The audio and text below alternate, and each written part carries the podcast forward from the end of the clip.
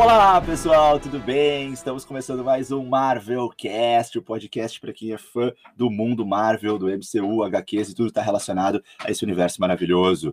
Estamos começando o nosso episódio número 9. Eu sou o Diego Andrades. E aí, Leandro, tá por aí? E aí, pessoal, aqui é o Leandro Viana e sejam bem-vindos ao Marvel Cast. E que jornada, hein, Diego? Foram oito semanas aí de muitas teorias. A gente chegou ao final de uma série que gerou uma hype que fazia tempo que a gente não tinha. E hoje a gente tem mais uma novidade. A gente tem a nossa segunda convidada, isso mesmo. Seja bem-vinda aí pro Marvelcast, Duda. Tudo bem contigo? E aí, gente, tudo bem? Prazer. Uh, muito feliz de poder gravar com vocês e muito agradecida pelo convite. Meu nome é Maria Eduarda e eu sou podcaster na HQ Corp também. E lá a gente fala sobre quadrinhos, mangás, cultura pop no geral e todos, todo domingo tem episódio novo no Spotify para vocês conferirem. Ah, legal. Então aí, pessoal, HQ Corp, né, por favor, conheça aí quem ouve o, o, nosso Marvel Cast aqui, também tem que conhecer o podcast do HQ Corp. A gente ouviu, claro, a gente já acompanhava aí uh, tudo, uh, acho que até eu, mais em especial ali, tava a bolha do Instagram tava jogando alguns posts teus para mim, assim, e eu ficava vendo sempre ali, achava muito legal ali o teu o teu arroba do, do Instagram. Fala aí como é que é o teu arroba do Instagram. Então, gente, meu arroba é a espetacular Eduardo Aranha, todo, todas as palavras separadas por underline. Aí vocês vão entrar na minha seguir, página ali e já vai ter o Instagram da HQ Corp também. Boa, boa. Como é que é o, o arroba da HQ Corp? É arroba HQ underline corp ponto podcast. Beleza. Se vocês colocarem só HQ Corp no Instagram também já, já abre, no Spotify já abre, é bem fácil de achar. Boa. Massa. Bom, uh, Vamos começar então a conversar aqui sobre o nosso alvo principal desse nosso início aqui do Marvel Cast, que é a série, né, WandaVision e que chegou ao nosso ao seu último episódio. Mas antes, como a gente já faz de costume, nosso quadro já consagrado, vamos mandar abraços aí para os nossos seguidores queridos. Sempre a gente seleciona alguns que nesses últimos dias interagiram mais, que né, mostraram um, um carinho aí além do, do que a gente está recebendo sempre. Aliás, né, agradecer o carinho de todos vocês que estão comentando muito, engajando e, e participando, mandando teorias pra gente. Leandro, quem é que nós vamos mandar abraço dessa vez? E aí, Diego, a gente tem uma listinha grande, e lembrando que o Marvelcast hoje faz dois meses de existência, né? Então, Opa. vamos lá para os abraços. Primeiro abraço aí para Isabelle GB, para o Matheus Araújo, abração para o Renan Underline 098, para o Henrique Vieira, abraço para Júlia Malta, para o Luiz Borges, abraço para Júlia Lucena, para Luísa Marina, para arroba Emiliana Pádua e para Diane Susan. E aí, Diego, tem abração aí para os nossos parceiros? Com certeza. É, sempre né, lembrando dos nossos parceiraços que estão junto com a gente aí divulgando conteúdo de qualidade altíssima, Marvel e outros universos adjacentes. Arroba Operação Cinéfilos. Arroba Operação Cinéfilos, que traz sempre muita coisa aí do universo Marvel e também outras novidades do mundo do cinema, das séries, mundo geek, mundo nerd. Enfim, sigam lá no Insta, arroba Operação Cinéfilos. E também um grande abraço para Legião da Marvel. Arroba Legião, underline, da ponto Marvel. Marvel. Repetindo, arroba legião, underline, da ponto Marvel, que é uma página aí bombada, né, para quem é fã realmente do universo Marvel, e aí tem de tudo nessa página do universo para quem gosta de mergulhar mesmo, né, memes, games, curiosidades. Sigam essas duas páginas, pessoal, que são páginas aí que trazem um conteúdo de grande qualidade, são parceiraços aqui do Marvel Cast. Leandro, que, Fala, que tu achou dessa série aí, cara? Vamos lá, no geral, assim, o que que, que, que tu achou? Manda aí teu, tua resenha. Certo, certo. Cara, assim, eu sinto que os fãs eles vão ficar divididos em relação ao final de WandaVision. Eu acredito que deve ser por causa da expectativa, assim, que foi gerada sobre um grande vilão, sobre participações e até de universos compartilhados, né? Eu não fiquei satisfeito em vários quesitos, mas eu não posso dizer que a série foi ruim ou que o último episódio foi ruim a construção dos personagens, a fotografia da série, a atuação dos atores, foi tudo muito bom. E digo mais ainda, né? A ousadia da série. Ela trouxe episódios em preto e branco, homenagens ao sitcom. A gente não vê isso atualmente na TV, né? E como a gente falou em episódios anteriores, e, e na live de ontem até, a WandaVision é sobre a luta da Wanda. A Marvel nos deu um encerramento emocional, sim, para a história da Wanda e do Visão. deixou muitas coisas pendentes, sim, eu concordo com isso. Mas isso aí pode ser respondido no futuro do MCU ou não, mas isso não vai impedir para mim que o resultado da, da série foi muito positivo. E para ti, Diego? Não, eu, eu concordo. Eu, eu acho que a gente tem que cuidar para não julgar uh, a série pelas nossas expectativas, né? Quem é muito fã, assim como a gente, fica o tempo todo ali na internet, né? É, é, reverberando e, e, e, discutindo as teorias, e aí a gente acaba discutindo tanto assim: será que vai vir o Mephisto? Será que vai vir o Pesadelo? Será que o Doutor Estranho vem? Eu acho que ele vem. A gente, a gente falou tanto no Doutor Estranho vir que para alguns era certo que ele viria, a gente já estava discutindo como que ele ia vir, né? E aí, no fim, ele não apareceu. Então, uh, a gente tem que tomar cuidado para a gente não julgar a série pelas nossas expectativas, né? A gente tem que jogar pelo que foi apresentado. Às vezes a gente cria na nossa cabeça que uma coisa tinha que acontecer e não necessariamente tinha. Também a gente tem que lembrar que a Marvel está iniciando né, um, uma fase gigantesca de, de, de né, séries e filmes interligados. Então, muita coisa não precisa ser respondida agora. Muita coisa, né? Até porque tem, tem muito espaço para responder tudo isso. E aí eu queria ouvir agora um pouco da Duda. Duda, qual foi tua impressão? O que, que tu achou? Quais são teus comentários aí iniciais sobre o geral da série que tu assistiu? Eu fui, assim, muito surpreendida positivamente. Eu já esperava, assim, eu, eu acompanho os filmes da Marvel desde do, do Homem de Ferro, lá em 2008, eu tinha nove anos quando lançou.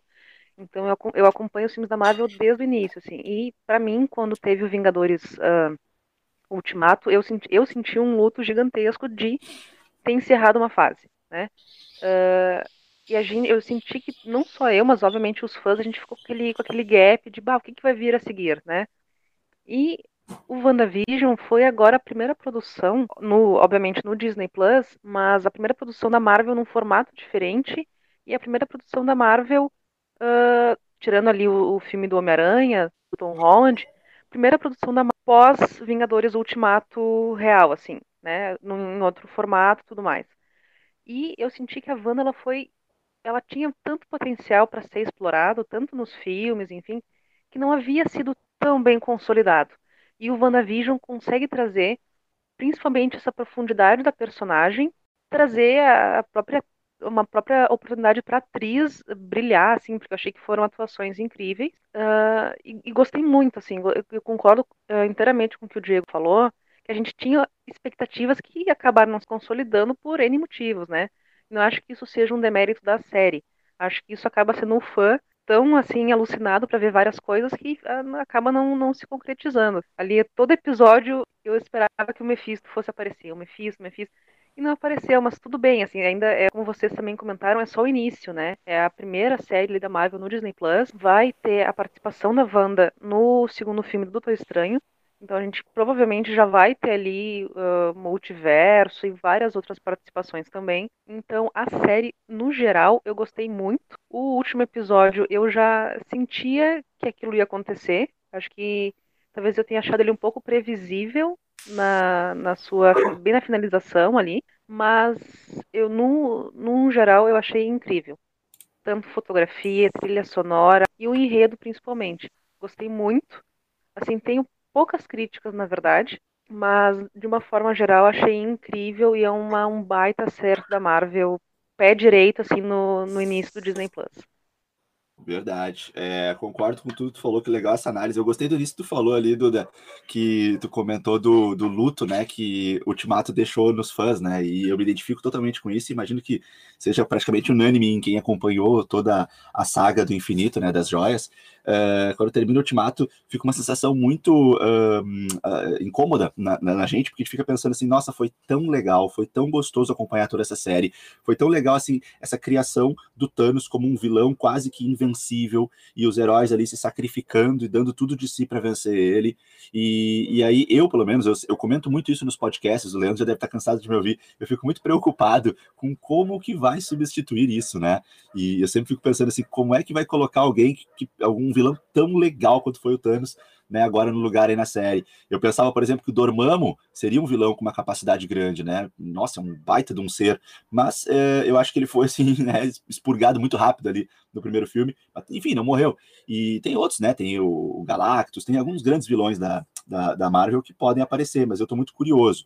E, e tava, assim, ansioso para ver como que a Marvel iria dar continuidade. Eu sabia que tinham planos aí para mais, pelo menos 20 anos de filmes, né? Que, que já tinham divulgado, assim, que eles tinham um roteiro, pelo menos, para isso. E e, mas estava curioso para ver que rumo que ia tomar. E também fui surpreendido positivamente pela série. Confesso que eu não, não tinha uma expectativa alta antes do primeiro episódio para a série WandaVision. Assim, o roteiro não me atraía tanto. Eu pensava, nossa, mas será que tem como dar certo isso, né? Uma brincadeira com sitcom e que vai passando no tempo e o que, que vai, como é que o Visão vai voltar e tal. Então foi uma surpresa muito grande. Em especial também pontuar a atuação que tu falou ali, Duda. Espetacular a atuação, né? Que coisa maravilhosa. E a, alguns atores até desconhecidos pra gente, né? Como a Agatha, como uh, a, a, Darcy participou menos dos outros filmes, esse participa mais. O Jimmy Woo também, que só tinha feito aquela participação no Homem-Formiga 2 a atuação dele está muito, muito, muito boa. E aí eu fico pensando, não pode ser uma coincidência de que todos os atores resolveram atuar bem ao mesmo tempo. Não, é uma produção feita com muito carinho, com muito cuidado da Marvel, né? É uma equipe que trabalha com profissionalismo, com excelência. É, são produtores, equipe de filmagem, direção, toda uma equipe para dar certo. Não tem como toda a, a, a, o processo ficar bom sem a equipe inteira, né? E principalmente os cabeças trabalharem com muito afinco. Diego? Fala. E todo mundo assim ainda se pergunta se vai ter uma segunda temporada de WandaVision, né? Mas se tu pegar o título ali em inglês do episódio é The Series Finale, né? O grande que, final. Que é uma linguagem na TV que é usada quando é o último episódio de encerramento da série, né? Uhum. E porque quando é um episódio final de temporada, normalmente é season finale, né? Não series Sim. finale. Então, que indica que, quando tem season final, que indica que a gente vai ter uma história que vai continuar na próxima temporada. Então, provavelmente, né, a gente não vai ter um WandaVision. Mas talvez a gente pode ter uma série só do Visão, uma série só da Wanda. Né? Não, não, não uma segunda temporada esteja por vir. Verdade, cara, que legal. Ficaram várias pontas soltas também, né, no final da, desse último episódio. Sim, sim. É, é, isso é uma coisa que eu queria trazer para a gente debater ao longo do episódio, realmente. Eu acho que ficou muita coisa realmente não respondida. Como a gente comentou agora há pouco antes, né? Eu, a Duda também falou, é, não tem necessidade de responder tudo agora, né? Mas com certeza ficaram muitas coisas que não ficaram muito, muito esclarecidas, né? E acho legal essa proposta, assim, de não se comprometer a ficar fazendo várias, várias temporadas. Não há necessidade disso, né? Já tem tantas séries e filmes entrelaçados que não precisa ter várias temporadas. Pode ter realmente, como o Leandro falou ali, né? Uh, uma série só do Visão. Acho que no outro podcast, no outro episódio, tu comentou, né, Leandro, sobre nos HQs que tem um, uma, uma, né, uma, uma, um HQ que conta, né? Uma sequência de HQs que conta uma, uma história do Visão próximo de, dessa, dessa história né, que nós estamos vendo no WandaVision, mas que ele vai viver sozinho no subúrbio, não é mais ou menos isso, cara? Sim, não sei se é a Duda que conhece mais aí de HQ, não sei se ela quer comentar. Sim, é uma HQ do Visão, é pouco pior que um homem. São, são duas, é, ficou em duas aqui no Brasil, saiu, saiu pela Panini em duas edições. É do Tom King, é uma a história muito boa. O Visão ele quer ter uma família. Ele tá cansado de, de ser só, só ele, então ele volta pro laboratório que o Ultron criou e ele cria uma família de sintozoides, a mulher e dois filhos, e eles vão viver num subúrbio norte-americano. Os filhos vão para escola, uh, é uma vida, entre aspas, normal de uma família, entre aspas, normal. Mostra, porque eles, eles são sintozoides e vivem com aparência de sintozoides, então, obviamente, as pessoas sabem que eles são, que eles não são humanos, né? Conhecem a visão dos Vingadores e tudo mais, e eles tentam, a todo custo ali, se enturmar tanto com os vizinhos, as crianças tentam se enturmar na escola, e a história, é, claro, é, vai passando muito além disso, mas a trama base é bem essa, assim, é eles tentando, tentando ser humanos. E nem diz ali na, na própria sinopse o que, que, é mais humano do que ter uma família. Né? Então o Visão ele tenta construir essa família a partir do nada, porque as crianças nascem ali crianças, né? Eles não têm esse desenvolvimento porque são sintozoides e mostra essa relação humano e sintozoide, eles tentando se adaptar e tentando conviver numa sociedade que não é deles, né? Então, eu vi que, na, que a série, ela pega muito disso também, assim, da questão da família, né? Dos, uh, dos filhos da Wanda e do Visão, eles não têm esse desenvolvimento, né? Eles, em cada episódio, eles estão num tamanho ali, eles não, não seguem essa linha de crescimento normal. Eles tentando se enturmar onde eles estão morando, e a questão principalmente da família, de tu ter esses laços e essas relações uh, típicas de seres humanos, né? Então é uma HQ que eu recomendo muito, o traço é lindo, o Tom King é um cara excepcional e vale muito a pena ler, assim. Tu não precisa ler para entender WandaVision, mas é sempre uma leitura complementar e mesmo uma leitura isolada é muito boa. É, fica a minha recomendação. Em Duda, e tem uma curiosidade, né? E tem o cachorrinho sintozoide também, né? Que é o Faísca, que foi sim, ele retratado sim. na série ali. É, eles vão pegando. É, isso que é legal, assim, de se tu já leu, por exemplo, antes, ou se tu conhece a história, tu vai pegando esses easter eggs, assim, e é muito bacana porque tu fica que nem o Capitão América ali pegando a referência, sabe? e é muito legal, assim, a Marvel, a Marvel ela consegue muito fazer isso tanto nos filmes e agora, obviamente, nas séries, de inserir tanto elementos dos outros filmes para os fãs que acompanham, quanto elementos dos quadrinhos e acaba sendo o próprio aquele o easter egg do Stan Lee que sempre aparecia nos filmes, né? Eles acabam botando outros, outras referências ali que é para o pessoal que curte, enfim, nenhuma referência ali que vá te estragar ou que seja imprescindível que tu conheça outras mídias, mas fica ali aquela aquela referência para o pessoal que curte e isso eu acho muito bacana da Marvel também. Sim, sim. E continuando na série ali, hein, Diego? E a luta a, entre a Agatha e a Wanda no começo da série, o que tu tem, tem nos dizer? Ah, eu, eu achei muito legal que a, a gente vê de novo ali a Agatha absorvendo os poderes, né? Mas ao mesmo tempo que a gente vê a Agatha absorvendo poderes da Wanda, naquele primeiro momento, quando ela larga os filhos, um, e aí a, a, mão da Wanda ali que vai dar aquela envelhecida, como a gente viu lá no início da história da Agatha contada ali dentro do MCU, né? No episódio de apresentação dela como bruxa. É, apesar disso, a gente percebe que a Wanda ela não sucumbe tão facilmente né, a essa perda de poder. Né? Ela vai perdendo, mas é, é, diferente de como aconteceu com aquelas bruxas lá naquela volta ao tempo em Salem, Massachusetts, 1693, no episódio ali, acho que é o 7. Então, uh, é, é, legal perceber assim, essa diferença de poder, né?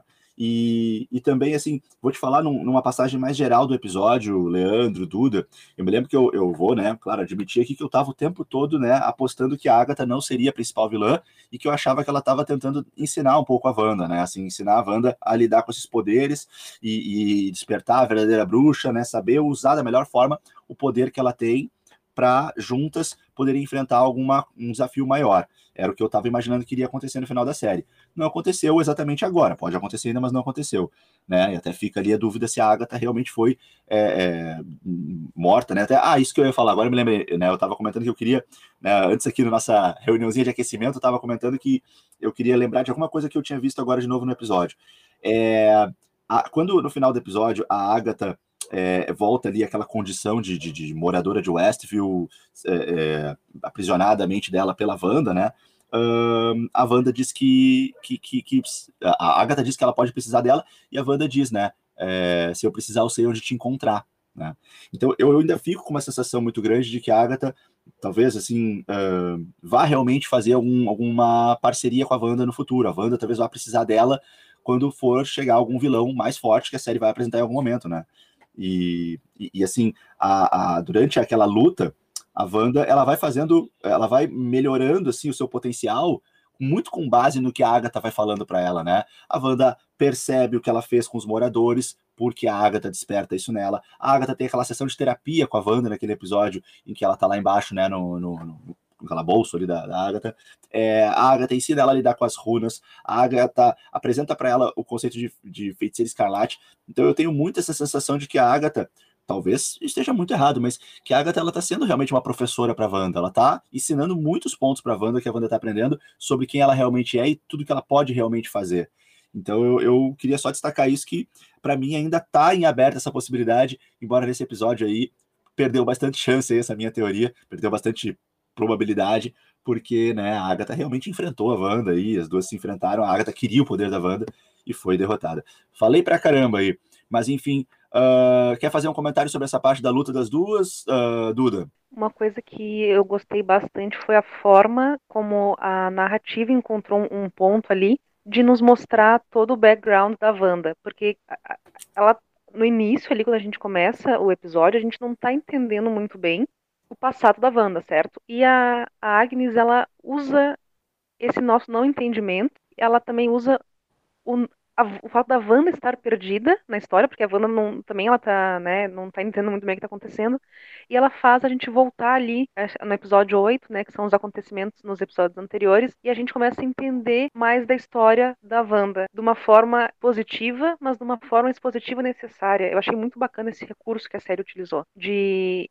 a gente ir acompanhando junto com a Wanda, ela ir voltando, e a gente ir acompanhando junto com ela pra gente entender melhor o que vai acontecer no episódio 9, né? E a luta das duas, assim, nem eu tinha, eu tinha dito anteriormente, a Wanda tem um baita potencial. Nos quadrinhos isso é muito mais explorado, assim, ela é muito poderosa. No, a série também diz isso pra gente, que a Wanda podia ter derrotado o Thanos sozinha em Ultimato, ela só não conseguiu derrotar o Thanos porque ele apelou ali para pro ataque aéreo e acabou desestabilizando ela, enfim. Mas a Wanda tem um baita potencial e ela seria sim capaz de derrotar o Thanos. E a gente começa a ver todo esse potencial agora, principalmente no episódio 9, né? Que ela é, ela é muito forte e ela nem ela sabe o limite do poder. Então a gente tá nesse ponto com ela. O espectador tá descobrindo junto com a Wanda a, a intensidade dos poderes dela e isso eu acho muito legal, assim, da, da gente acompanhar junto com a personagem. E mostra, e vai mostrando, assim, realmente tudo que ela é capaz. Por isso que eu acho que isso é um ponto forte da gente não precisar ter uma segunda temporada. Foi introduzido necessário nessa primeira e agora a gente vai ter um desenvolvimento maior da Wanda nos filmes, porque ela ainda não teve um filme solo.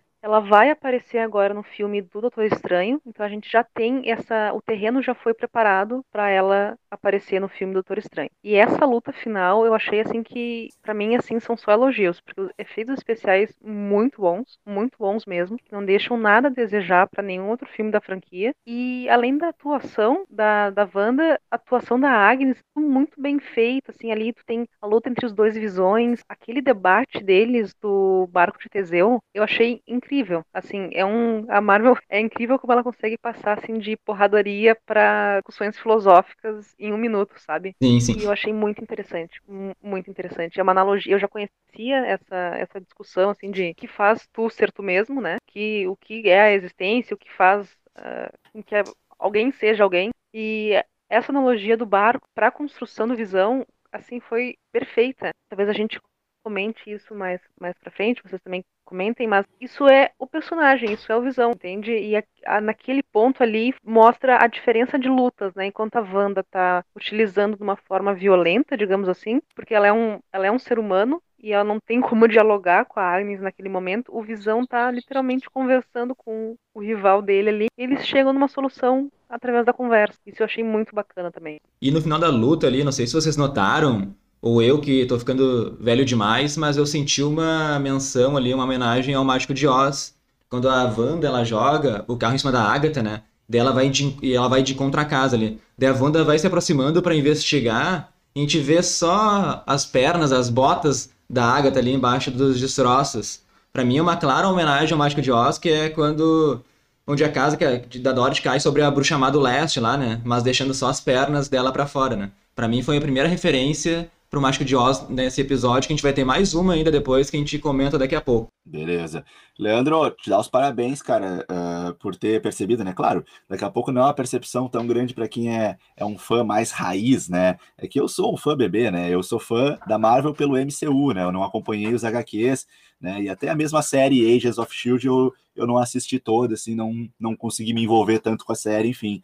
Uh, mas, mesmo assim, quero te parabenizar aqui, né, publicamente, por ter se ligado logo na primeira aparição ali do Darkhold. Apareceu o livro, tu já comentou aqui no podcast pra galera, né? Não sei também, de repente, a Duda, depois eu queria ouvir dela, se quando ela percebeu o livro, naquele episódio de apresentação da Bruxa Agatha, se ela já percebe naquele momento que é o livro Darkhold, ou se não tá tão claro, porque para mim, assim, não, não, não, eu não tinha como vislumbrar isso, né?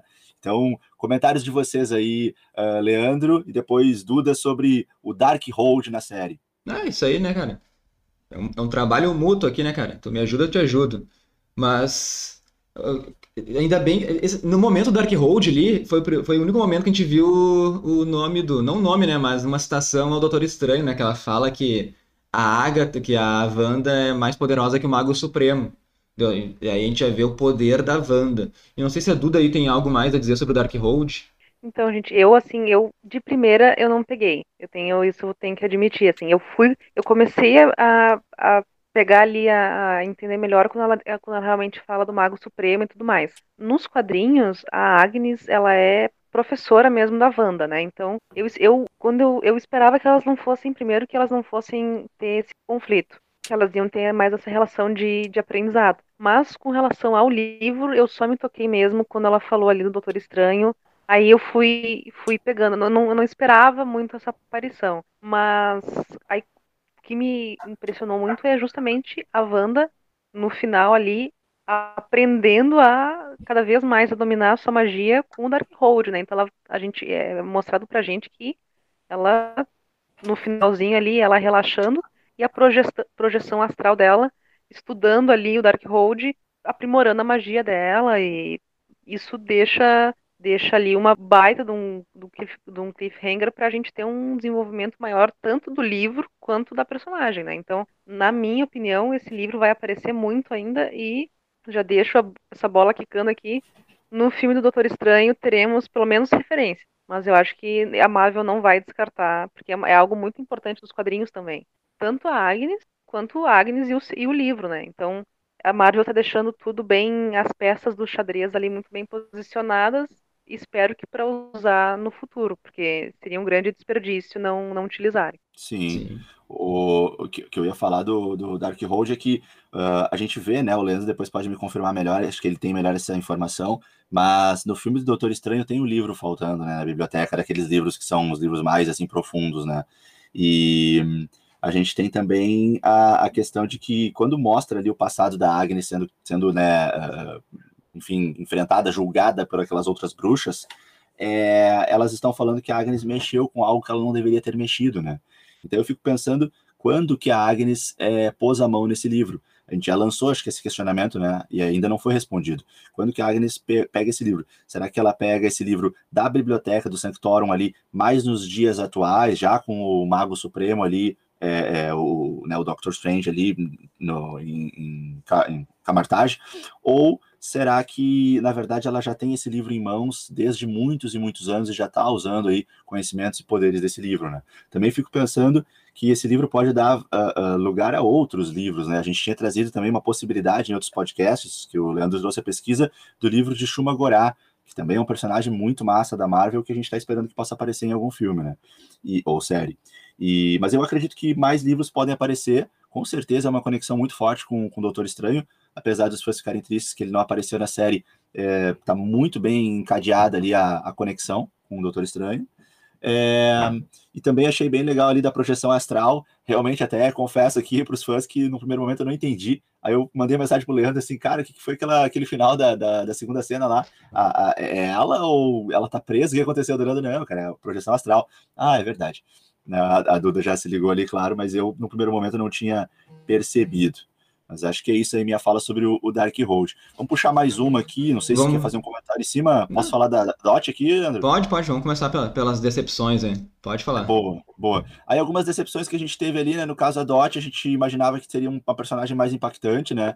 Uh, quando ela é apresentada no, no episódio da, da Mágica, no segundo episódio, a, a Agnes se refere a ela como a, a, a, é o a pessoa que manda em Westview, Isso, isso, isso. A pessoa que manda, né? Que tem que. Tudo tem que passar pelo, pelo crivo dela, ela que tem que autorizar ou não e tal. Ela se porta realmente como uma, uma líder ali naquele grupo de mulheres, né? E a gente tinha comentado que a gente estava imaginando que poderiam ser ali um, um coven de bruxas, né? Um clã de bruxas, enfim, e, e, que a Agnes, a Dot poderia ser ali uma líder desse clã, e depois a gente começa a perceber que, claro, a Agnes está de um lado e a Dot está de outro, mas eu achava que teríamos aí um certo antagonismo e uma participação bruxa da Dot de alguma maneira. Também se tinha aí uma teoria sobre as cores das flores na frente das casas, né? Que na frente da casa da Wanda as cores eram vermelhas e o poder da Wanda é vermelho. Na frente da casa da, da Agnes, o, as flores são roxas, lilás, né?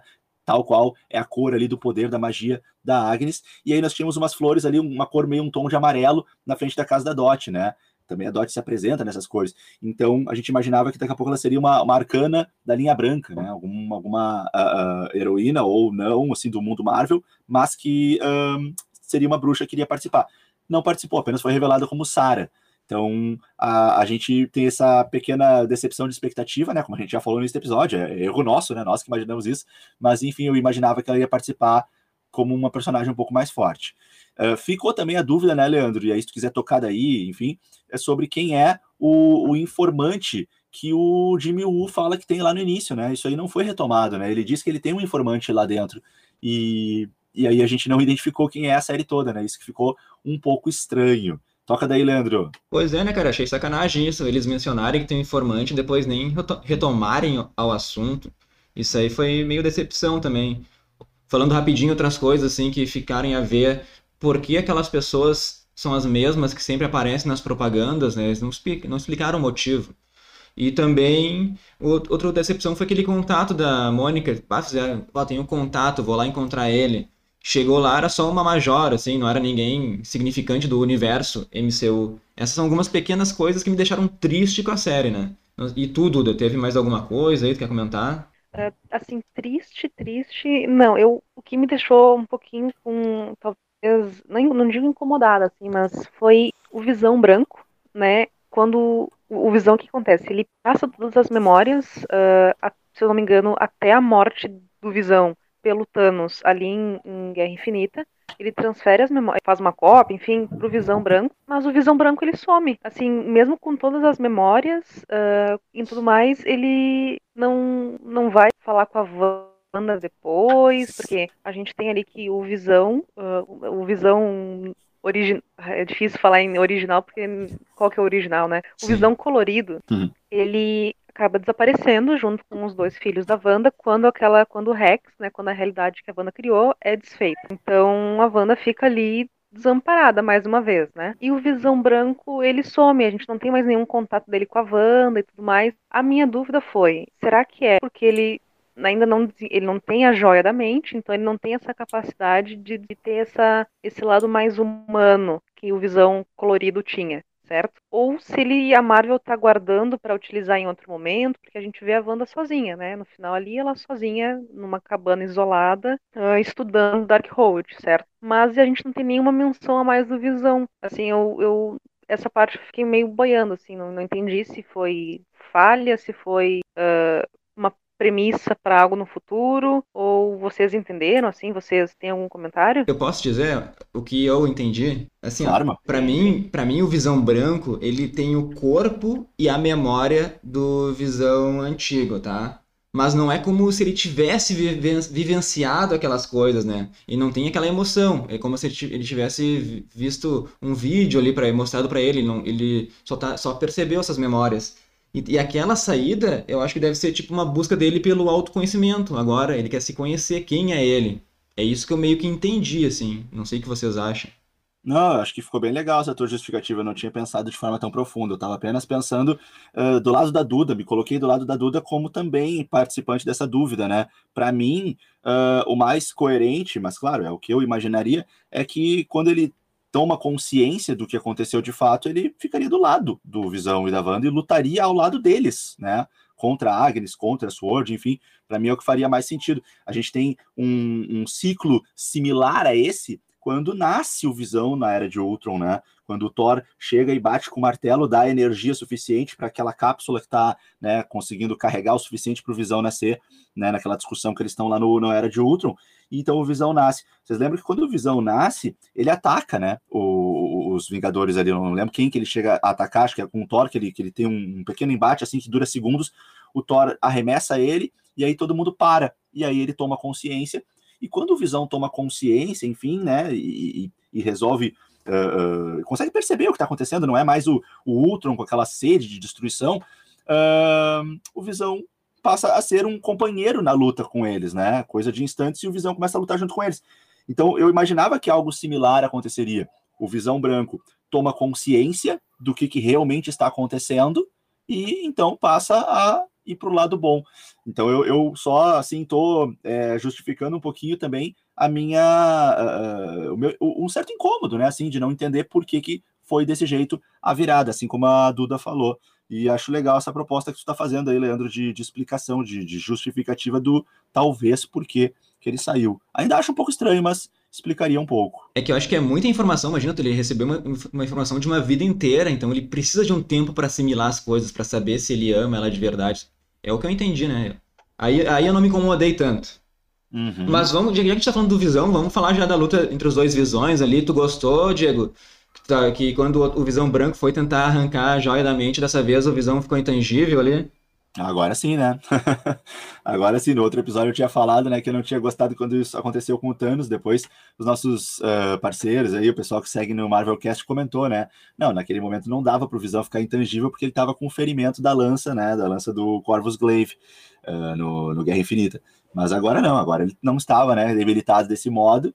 Então, sim, conseguiu ficar intangível ali. E foi uma luta bem interessante, né? Porque aí a gente viu os poderes mesmo do, do Visão, né? Durante a série a gente estava questionando um pouquinho que durante a série o Visão não parecia ser o Visão que a gente conhece, né? Eh, ele estava com super, super velocidade, ele estava uh, levitando algumas coisas, e isso não parecia fazer muito sentido dentro dos poderes que o MCU apresentou do Visão. Né, o que a gente via do Visão era a intangibilidade aquele, e aquele raio, né, que ele dispara da, da, da joia da mente, ali, da, da testa. E aí, não, agora na luta entre os dois, sim, vimos esses poderes aparecendo, uma luta bem, bem assim, empolgante, né? Aquele, aquelas lutas que a Marvel consegue criar pra gente. Só retomar também uma fala muito legal que a Duda fez mais cedo, que acho que é legal, assim, enaltecer e, e colocar aqui que eu concordo plenamente, né?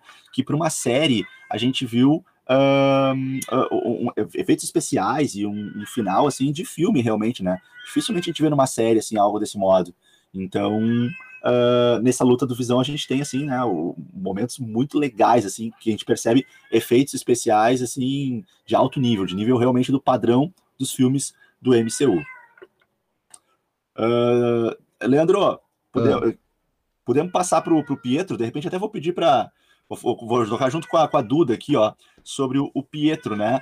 É, uma introdução sobre ele, né? A gente estava criando, muita gente ficou empolgadaço achando que o, o Pietro seria o pontapé aí para os X-Men no MCU, né? Que a gente sabe que em algum momento vai acontecer, a Marvel Studios já tem os direitos, mas uh, a gente não sabe quando, não tem nenhum anúncio. Surge ali o Pietro com o Evan Peters, o Ivan Peters, né? Que fez o, o Pietro no universo dos X-Men da, da Fox.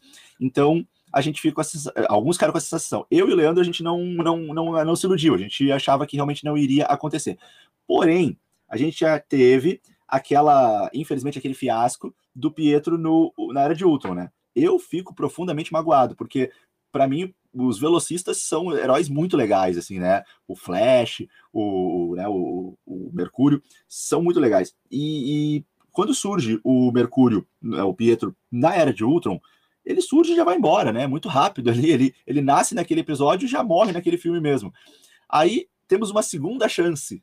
Chega o nosso segundo Mercúrio em WandaVision, e aí, mais uma vez, ele é apenas um morador de Westview. Eu fiquei um pouquinho chateado com isso, né? Eu esperava, mais uma vez, um melhor aproveitamento do personagem que eu gosto tanto, assim, uh, né, na, dos HQs. Duda, qual é a tua visão sobre o Pietro aí na série, sobre o que eu comentei? O que, que tu acha disso? Diego, eu tô esperando os X-Men terem, terem, filmes dignos e serem introduzidos no MCU há tanto tempo que eu vi aquele Pietro me deu uma felicidade. No fundo eu sabia, sabe quando tem aquela sensação de que no fundo tu sabe que algo de errado tá certo, mas só de ver o mesmo ator do Pietro dos X-Men já eu falei assim, nossa, será que é agora que finalmente vão colocar os X-Men e vai, não sei, vai ter uma desculpa da, de introdução dos mutantes e tudo mais. E até porque esse esse Pietro, né, no filme dos X-Men, ele aparece como filho do Magneto. Então eu pensei, nossa, será que vamos ter ali uma menção de que na verdade, a, porque aparece, né, os pais da Wanda lá em Sokovia, tudo mais, que não não é o Magneto, né? São pais ali normais. Eu pensei, nossa, será que a, vão dar uma desculpa que ela era, sei lá, adotada, alguma coisa assim, e vai aparecer o Magneto, eu já comecei a viajar. E eu tinha uma esperança de que, na verdade, seria ali uma, uma introdução aos X-Men, mas, na verdade, foi só um grande fanservice, achei uma, uma, uma ótima sacada, porque poderiam ter colocado qualquer ator, né, para fazer ali o, o, Pietro fake, porque na verdade era só a, a, Agnes ali manipulando as próprias emoções da Wanda e o desespero da Wanda de querer ter o irmão de volta, ela meio que aceitou o que veio, né? Mas eu achei que foi uma, pelo menos ali um, um fanservice da Marvel de colocar esse ator que a gente já conhecia para justamente a gente ir criando teorias, a gente ter essa esperança de introdução dos X-Men no universo da Marvel, mas infelizmente não foi dessa vez. Eu eu a, a série começa a dar pistas, né, ali quando a Wanda pergunta assim, ah, Pietro, você lembra disso quando éramos crianças? E o Pietro não lembra. Uh, acaba tendo várias discrepâncias ali que justamente para nós espectadores irmos percebendo que não se trata do Pietro de verdade, além, obviamente, da aparência, que é diferente da, do Era de Ultron. Então, vai sendo construído de uma forma bem legal, assim, pra gente perceber que, na verdade, era só mais um morador. Era o marido da Agnes, na verdade, né? Aquele marido, o Ralph, que ela Isso. citou durante toda, toda a série. Mas eu vou dizer, assim, que eu fiquei um pouquinho triste.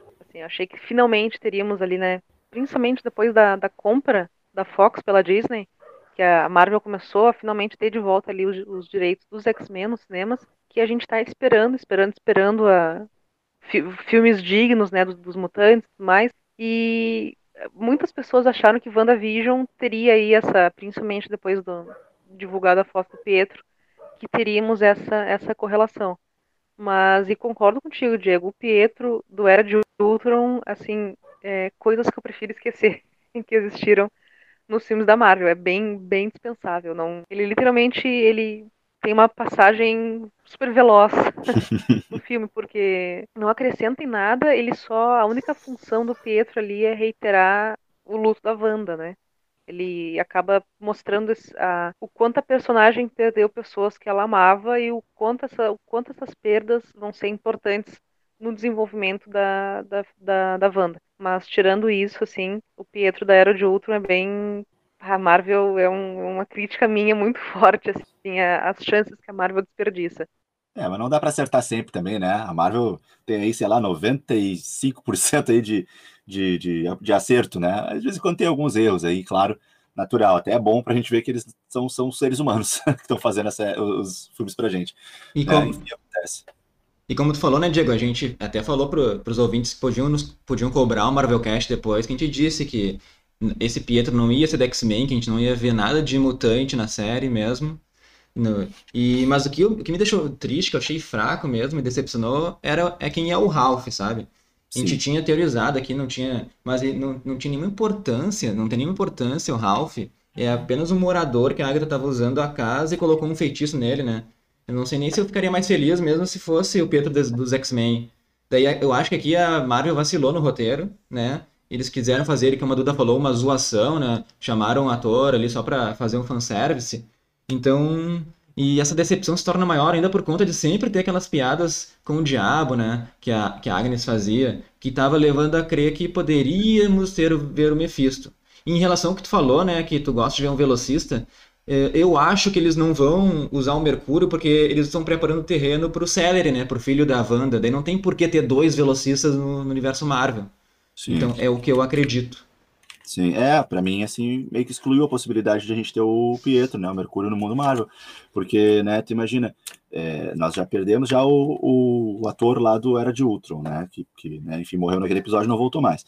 E, e agora esse ator, né, esse rosto, né, do, do Evan Peters dentro do MCU, acabou esse rosto sendo dado a um, personagem extremamente coadjuvante ali, que no fim acabou sendo o Ralph, né? Uma dupla, uma dupla decepção que, que eu e o Leandro a gente teve aqui nas nossas apostas e expectativas, né? Tanto o Pietro, que gostaríamos que ficasse mais tempo, que não fosse dessa forma, quanto o Ralph, que nós estávamos imaginando algo muito maior, né? Então, assim, por exemplo, para mim, né? O que, que acontece? A, a Agnes, ela usa, ok, isso estou concordando com todos vocês, ela usa o Pietro é, para mexer com as emoções da Wanda. Tá, tudo bem. O Pietro é um morador de Westview, ok. Da onde que ele tem super velocidade? Tá, tudo bem. A Agnes ela é uma bruxa muito poderosa. Ela deu então esse poder de super velocidade para um morador de Westview que não sei nem se consegue fazer uma corridinha na quadra. Mas enfim, ela deu esse super poder para ele. Beleza, tudo certo até aqui. Só que assim, a meu ver, a não ser que a Agatha tenha aí uma, uma pesquisa muito mais profunda sobre quem é a Wanda, a Agnes está conhecendo a Wanda ao longo dos episódios. E aí nós temos um dos episódios em que a Mônica, né, é, é o episódio do nascimento, né, dos gêmeos, em que a Mônica está conversando lá com, com a Wanda, e aí a Wanda se dá conta de que ela tinha um irmão e comenta com a Mônica e tal. E a gente sabe que a Agnes está o tempo todo com os olhos na Wanda por de diversas formas, né? Tem, tem, tem aquelas aparições estranhas, né? Dos animais que vão aparecendo cada, cada episódio. Temos um animal aparecendo e a gente depois vai tendo as pistas que são os olhos da Agnes, né? Observando e aprendendo sobre a Wanda. Uh, dentro dessa linha de raciocínio, que eu não sei se está totalmente correta, para mim, a Agnes só toma consciência de que a Wanda tem esse irmão e, e, e uh, precisa, sente falta dele, sente dor com ele, e que seria uma, uma possibilidade de mexer, nesse episódio em que a Wanda conversa com a Mônica, né? Uh, então, antes, em outros episódios, a Agnes já mencionava o Ralph. Ela já fazia algumas piadinhas com o Ralph. Nos dois primeiros episódios ali, quando é bem sitcom ainda, né, anos 60 e 70, a Agnes já fez uma ou duas uh, falas sobre esse Ralph. E nesse momento cronológico ali da série, a Agnes ainda não estava com a posse dessa informação de que seria uma boa ideia mexer com o sentimento da Wanda usando o Pietro, né? Então, é, a Agnes, então, ela tava com um Ralph qualquer ali com ela. Ela é uma bruxa, por que ela precisaria estar com um cara ali junto? Ainda mais um cara que não apareceu em nenhum momento, né? Se ela precisasse estar com alguém junto com ela, para de repente se disfarçar melhor, se misturar melhor aqui naquele povoado, bom, então que ela mostrasse quem é o, o, marido dela, né? Nos momentos ali sociais que eles têm, como no show de mágica, por exemplo. Então, para mim, essa, essa parte aí tá um, tá um pouco estranha, né? Uh, e eu não sei, assim, em muitos momentos que eu tenho dúvida, como a gente tem aqui, né? Eu acho que vai ser explicado ainda. Eu acho que eu tenho dúvida, mas beleza, isso vai, vai aparecer ainda. De repente a Marvel deixou de propósito isso sem resposta. Mas em alguns momentos eu acho que não. Acho que realmente foi uma coisa que não, não, não, não foi trabalhada da melhor maneira possível. Mas quem sou eu, né? Não sou roteirista para falar, é só a minha impressão sobre isso. Alguém segue daí. E vamos falar então ali, a Mônica, eh, conhece, conhecendo os poderes dela, né? Tu viu que ela tem ela com o olho roxo ela conseguiu ela quando ela vê a magia da Agatha o olho dela fica roxo. Depois a gente viu que ela fica meio amarelada né quando ela fica intangível naquele momento né. Uma bala até atravessa ela. Ela tá meio conhecendo os poderes dela. E eu queria falar do diretor né o diretor é um babaca. O cara atirou em criança ali Daí agora ele passou de todos os limites, né? Virou um vilão, virou um vilão babaca. E só pra dizer uma coisa na live de ontem, o Diego falou que a gente ia ter uma, uma luta bruxa contra bruxa, né? Wanda contra Agatha, ia ter visão contra visão, e as crianças provavelmente iam enfrentar a Sword, né? Então aí, grande Diego, parabéns aí por ter essa visão. é, acho que não era muito difícil de prever, né? Mas, enfim, se, se, se, se materializou aquela, aquela aquele pensamento que eu tive ali sobre esse final dessa série, né? Esse, esse, essa cena final. É um pouco clássica, né? Um pouco clichê, mas é aquele clichê que a gente gosta, né? A gente gosta de ser levado. Ai, Mário, me leva para esses clichês muito bem elaborados. Tudo bem que o roteiro é muito clichê, até a Duda estava comentando nesse episódio, né? Que achou bem previsível e tal, mas tudo bem quando é bem feito, né? Se a gente está tá recebendo referências legais, quem acompanhou muito mais o MCU como eu, também quem acompanhou também nos HQs, está recebendo referências legais, está sendo respeitado. A Marvel é carinhosa com seus fãs. Então, por mais que o roteiro possa ser às vezes um pouco clichê, às vezes é um pouco previsível, é bem elaborado. Nós temos uma ótima atuação dos atores, nós temos é, uma sonoridade, né, a sonoplastia, enfim, não é, não é essa palavra, mas é, a música, né, a trilha. A trilha é muito boa, muito gostosa, a trilha dos filmes da Marvel.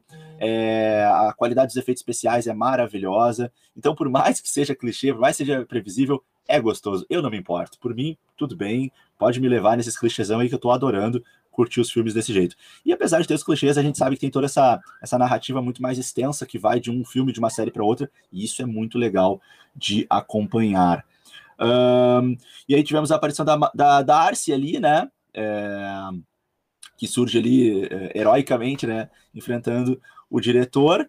E uh, uma coisa muito legal ali, que acho que a. Bom, a Duda já comentou, né? Sobre o, o, o navio de Teseu, né? Que é. Um, a, aquela, aquela passagem filosófica que vai explicar muito bem ali a construção do Visão. Uh, só finalizando esse ponto aí, vocês acham assim, vamos de repente fazer umas apostas? A gente gosta muito de apostar aqui, Duda. E aí a gente pode perder as apostas, não tem problema, mas é legal apostar. É, vocês acham que vai ter uma, uma temporada com o Visão sozinho, como teve nas HQs? Ou será que foi só menções na série? Bah, eu, eu não, assim, eu acho que daí a Marvel, não sei se, assim, sinceramente, não sei se Visão sustentaria uma série sozinho, mesmo que fosse uma série de argumentos, mas não sei se teria material para tudo isso, assim, sabe? Pelo menos para uma série inteira, eu acho que não. E acho que a Marvel, ela viu que ela acertou no WandaVision e acho que ela, ela a Marvel, ela, ela parar, né? Eu tenho essa esse é uma das qualidades dela, sabe? Quando, quando começar e quando encerrar o ciclo. Então ela não teve medo de fazer o que fez em Guerra Infinita e de, e de encerrar em Ultimato. Tá começando a fase dela agora no Disney Plus e na fase uh, fora dos cinemas e nas séries, né? Começando agora com WandaVision, mas eu não, ela, não sei se ela daria mais uh, pano para manga, digamos assim, uma série só do Visão. Eu acho que pode sim e vai aparecer em outras produções. Principalmente a minha, minha grande aposta é no Doutor Estranho 2, que estreia ano que vem, né, em 2022, que é um multiverso louco. Provavelmente vamos ter mais, muito mais da Wanda junto com o Doutor Estranho. Não sei ainda se como antagonista ou como, como ajudando ele. E daí eu acho que aparecendo a Wanda aparece o Visão, mas uma série única do Visão eu não, não sei se a Marvel teria essa coragem, porque a WandaVision já foi arriscado, né? Já foi uma proposta diferente. E a Wanda estava junto com o Visão. Então, só o Visão eu não, não, não tenho muita confiança. É, é, eu também eu tenho essa mesma sensação que tu, Duda. Uh, que eu acho que realmente seria muito difícil, assim, né?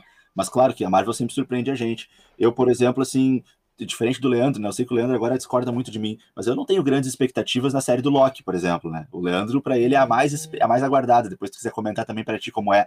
E é um herói sozinho, e é um herói, é um, não digo um herói, né? Porque o, o Loki não é necessariamente um herói, mas enfim, um personagem que vai estar, tá, assim, ele é anunciado sozinho na série. A gente sabe que não vai estar tá sozinho, vão aparecer outras né, participações, imagino eu, mas é, é também uma aposta arriscada desse jeito. Uh, mas eu, eu realmente não acredito. Acho que a Marvel conseguiria fazer, mas acho que não vai fazer. E até, na verdade, assim, o argumento maior que eu me apoio para essa minha aposta de que não teríamos essa série é que já tem muita coisa anunciada, já anunciada para dois, três anos à frente, né? E para essa série do Visão aparecer, eu acho que ela não iria esperar dois, três anos para acontecer. Acho que ela aconteceria, sei lá, num prazo de um ano no máximo, né? Então ela seria anunciada. Ou, né, será que a Marvel vai fazer uma surpresa desse tipo pra gente? Acho que não. Então, não sei, eu, eu acho que realmente não tem potencial para acontecer. E eu concordo com tudo que vocês falaram aí. E só para salientar uma coisa, no podcast passado a gente acertou, né? Que o Paul Bettany ele deu uma entrevista dizendo que ia contracenar com uma pessoa que ele sempre quis. E a gente falou que ia ser ele mesmo, que ele estava brincando lá na entrevista. Então, mais um ponto pra gente. Muito bom, né? Ah, Leandro, isso aí foi sensacional. Isso aí foi a sacada do Leandro aí. Vamos. É do Marvelcast, mas deixa eu dar aí a, o mérito, porque quando a gente faz essas apostas, a gente se arrisca, então é legal a gente poder comemorar quando dá certo aí as nossas apostas. Sim, parabéns, Leandro. Uh, bom, a gente tem ali a, a cena mais para o final. No, a gente tem ali a, a, questão do teatro, que fica trocando o filme e mostrando o filme que está ali. Né? A gente tem o Coronete, acho que é o nome daquele teatro, né? Uh, e aí tem o filme Oz, o Grande Poderoso, né?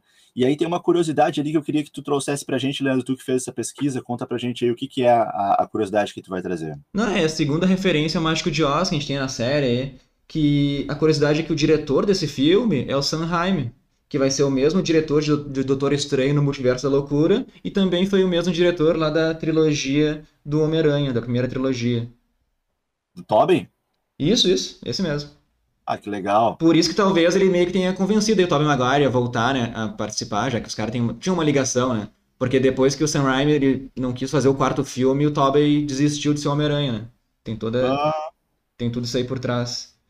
Mas vamos, vamos falar daquela luta épica lá da Wanda contra, contra a Agatha. Não sei se a Duda quer começar me chamou a atenção realmente os efeitos especiais, assim, eu, a gente tá falando de uma série, é uma série da Marvel, mas é, orçamento não vai ser um orçamento de um filme nível ultimato. Então, eu não, eu, o meu maior medo na série realmente é de efeitos especiais, assim, quando, antes, quando já anunciaram, né? Quando eu comecei assistindo e comecei a essa minha, essa minha segurança já, já passou, assim, porque a série desde o início até o final, ela mostra um nível de qualidade que só vai subindo, assim. E essa luta final, acho que é, é realmente o ápice, assim, é uma grande, é uma grande conclusão e que a Marvel, ó, para vocês que assistiram até aqui, vocês querem uma luta muito boa, com ótimos efeitos. Bom, assim, é muito hum. a, a, além da Wanda aprendendo, que ela ainda serviu como uma professora, né? Então tu vê a Wanda das runas para bloquear a magia da Agnes, vê a própria, o próprio embate entre as duas, não só de poder, mas de, de ideologias, assim, né? Agnes queria os poderes da Wanda, tanto que a Agnes falou: Ah, se você me der os seus poderes, você vai poder viver feliz aqui para sempre com a sua família e nada mais vai te incomodar. E tu vê que a Wanda, mesmo após todo esse luto e todas as perdas que ela sofreu, ela ainda escolhe o que é certo, né?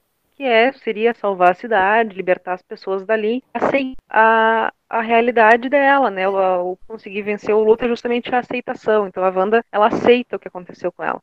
Ela aceita que o que ela criou é, é realmente, é, não foi. É uma realidade alternativa, que a, que Visão ali não é acho que essa palavra é difícil de utilizar, mas não é real. Os filhos não são reais, que eles fazem parte daquela realidade. Que ela não seria plenamente feliz se ela passasse os poderes para Agnes e vivesse inerte naquela realidade que ela mesma criou. Então, além de ser uma luta de amostra de poderes, é uma luta da Wanda com ela mesma, né? É uma luta da Wanda entendendo que ela precisa seguir em frente e que ela precisa que o luto dela seja apenas dela, né?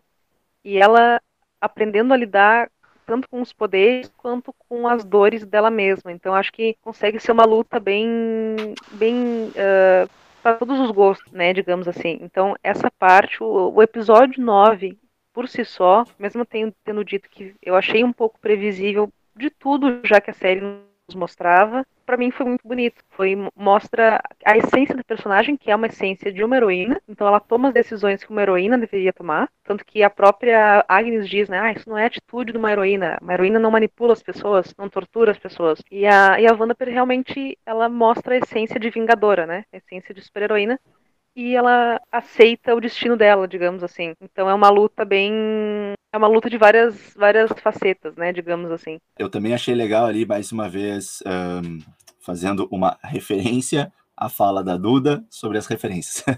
é, que, que, que, naquele momento que ela, a Wanda revela pra gente, né? Que ela estava jogando ali o poder dela, não por acaso, contra o, o, Rex. Parecia que ela estava errando, né? Algumas, alguns disparos do poder dela contra a Agatha, mas não, ela estava criando ali as runas na cúpula, ali no domo do poder dela.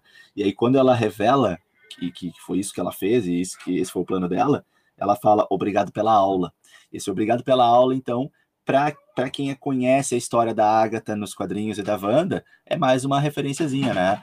Tipo, obrigado pelo ensinamento, porque nos quadrinhos a Agatha acaba sendo, não, não o tempo todo, mas em, em muitos momentos, professora da Wanda. E de fato, eu vejo muito como isso, isso aconteceu no episódio. Não de forma muito como uma professora carinhosa e querida, talvez até de forma uh, não uh, uh, intencional, né? Realmente, talvez a, a, a personagem Agatha estava atrás dos poderes da Wanda, mas acabou sendo uma professora.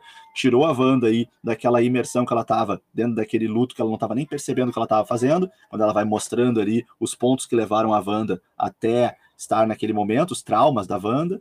Mostra também, uh, de novo, aquele momento da joia da mente, que a Wanda tem aquela visão né? E, e, que aquela visão a gente tinha até brincado numa das nossas apostas aqui, o Leandro, né? É, era, na verdade, a, a Wanda vendo o futuro dela como feiticeira escarlate, né? Mostra para a Wanda que ela tem uma linhagem mais profunda.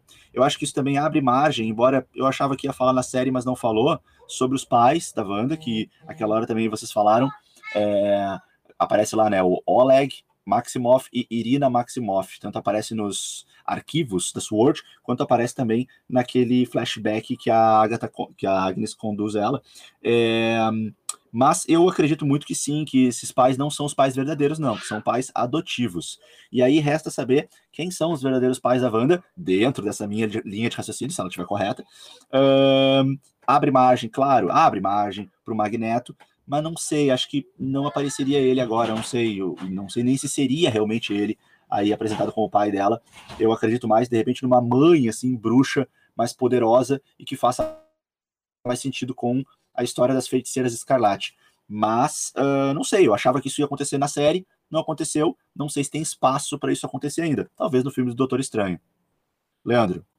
Não, isso é tudo que tu falou aí, concordo com vocês dois. Além do mais, ali, o uniforme que eles botaram, o novo uniforme da Feiticeira Escarlate, achei sensacional, né?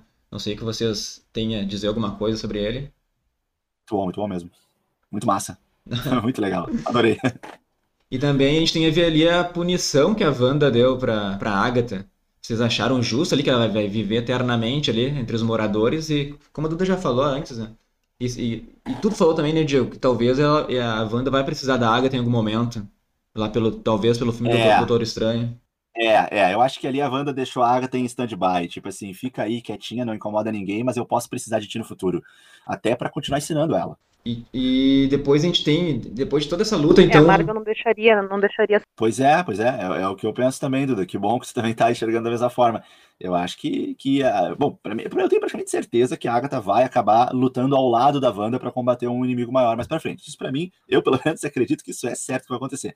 E também acho que tem essa pegada assim de professora, né? Tipo, a Wanda despertou todo um, um, um descobrir assim de um universo novo. É como se a Wanda tivesse aberto um alçapão em cima da cabeça dela, né? Nossa, peraí, tem muito mais poder para eu explorar dentro de mim. É, eu tenho até uma responsabilidade com isso por todo o mal que eu fiz para as pessoas, né? Eu preciso aprender a controlar meu poder. Também posso precisar desse poder para um combate mais, né, mais intenso que possa surgir. Então, a, a Wanda, talvez até num momento aí de, de, Não sei se já aconteceu e não foi revelado para a gente, ou se vai acontecer, ela pode até ser, de certa forma, grata a Agnes por, por todo esse despertar que a Agnes causou nela. Então, eu acredito sim que, que, que é, seja, seja de propósito, esse stand-by aí que a Wanda deixou lá a, a Agatha presa. A gente vê no final a Wanda ela aceitando a morte do Visão, né? e vendo que não se pode continuar vivendo essa ilusão. E quando ela acaba com o Rex, isso acaba levando o Visão e os Gêmeos embora. Isso aí é bem triste, né? a gente vê a dor da Wanda. E, e, mas esse final triste, ele faz todo o sentido aí pro personagem que foi construído até agora. A despedida é muito forte, né? É, aquilo é a proposta que a série sempre quis nos mostrar o amor dela junto com a joia da mente que fez aquele Visão existir, né? Isso que nos que ela fala pro Visão no final. E tudo da que tu achou de, dessa cena de despedida? Eu assim, eu uh, fiquei bem, assim, não, não vou negar que, que dei uma chorada assim, porque eu achei muito bonita. De, de certa forma, porque como, como, eu, como eu disse, assim, teve uma construção em nove episódios, tanto da Wanda quanto do Visão por mais que o Visão fosse ali uma. É difícil achar esses termos, mas fosse uma réplica, ou se ele fosse uma. Enfim, não, não fosse o Visão, entre aspas, original, a gente via todo esse desenvolvimento dele também. A relação dele com a Wanda, a relação dele com, com as pessoas da cidade, a relação dele com os vizinhos tudo mais. E a gente tem esse apego, né? A gente cria esse apego, tanto porque a gente sabe que ele morreu em Guerra Infinita e a gente sentiu essa perda também. Então a gente também queria que o personagem voltasse, a gente queria que tivesse uma visão de volta no, no universo da Marvel. E quando a Marvel traz isso pra gente, a gente aceita, né? A gente fica feliz por ter esse visão de volta. Então a gente se apega a ele também e não quer que ele vá, assim como a Wanda. Então, no episódio final, a gente percebe o quão difícil que foi para ela fazer essa escolha, porque ela teve que escolher por mais que fosse uma escolha, entre aspas, óbvia, porque ela sabia que não ia ter como ficar vivendo naquela, naquela realidade que ela mesma criou, é muito triste, porque as pessoas ali, de certa forma, são reais. Para ela, são reais. Né? Então, ela coloca ali os gêmeos para dormir, uh, dá boa noite, agradece, diz que ama eles, e a gente vê o, ali a, a, a, fronteira do Rex se aproximando e a gente sabe que os gêmeos uh, deixaram de existir. E a mesma coisa com Visão, né? A gente tem ali a conversa entre os dois e eles se declarando um pro outro. E a gente vê que é um amor de verdade, assim, tu vê que é uma coisa genuína. Mesmo sendo. Daí a gente fica naquela dúvida, né? Será que o que, que torna algo real? Né? Mesmo naquela analogia do barco de Teseu, aquele é o Visão. Assim como o Visão Branco também é o Visão. Né? Então, o que torna o Visão o Visão? E é essa mesma pergunta que ele faz. Ele pergunta para Wanda, o que, que sou eu? Né? E, e ela explica. E é, eu acho isso muito filosófico e muito bonito, assim. E aí a gente vê essa a despedida deles, né? E ela mesma, a Wanda mesmo diz que eles já se despediram outras vezes e que talvez isso signifique que eles possam se dar oi mais uma vez né? Que aí já deixa essa, essa pontinha de, de um reencontro, né? Que num futuro. Eu achei bem triste, mas eu achei bem condizente com, com a série. Talvez a, quando eu disse sobre ser previsível, foi porque não previsível ruim, né? Como o Diego disse, mas um previsível de pô. Nos é apresentado vários elementos ao decorrer de nove episódios. A gente sabe para onde que a série está se encaminhando. A gente sabe, de certa forma, o que, que vai acontecer. A gente só não sabe como e a gente só não sabe o que, que a Marvel vai desenvolver para esse final, embora o final já seja um pouco certo, né? E eu achei que esse desenvolvimento e essa essa abordagem foi muito certeira, foi bonito e foi fiel ao que a série apresentou desde o início. E assim não não tenho críticas com relação a esse final, assim foi muito bem feito e a gente sente a dor da Wanda, né? A gente, a gente sente pena e a gente sente tristeza junto com ela, né? Justamente por ela estar tá abrindo mão novamente de pessoas que ela amava e de, de um sonho. O sonho de ter uma família, o sonho de, de poder estar tá junto com quem ela ama.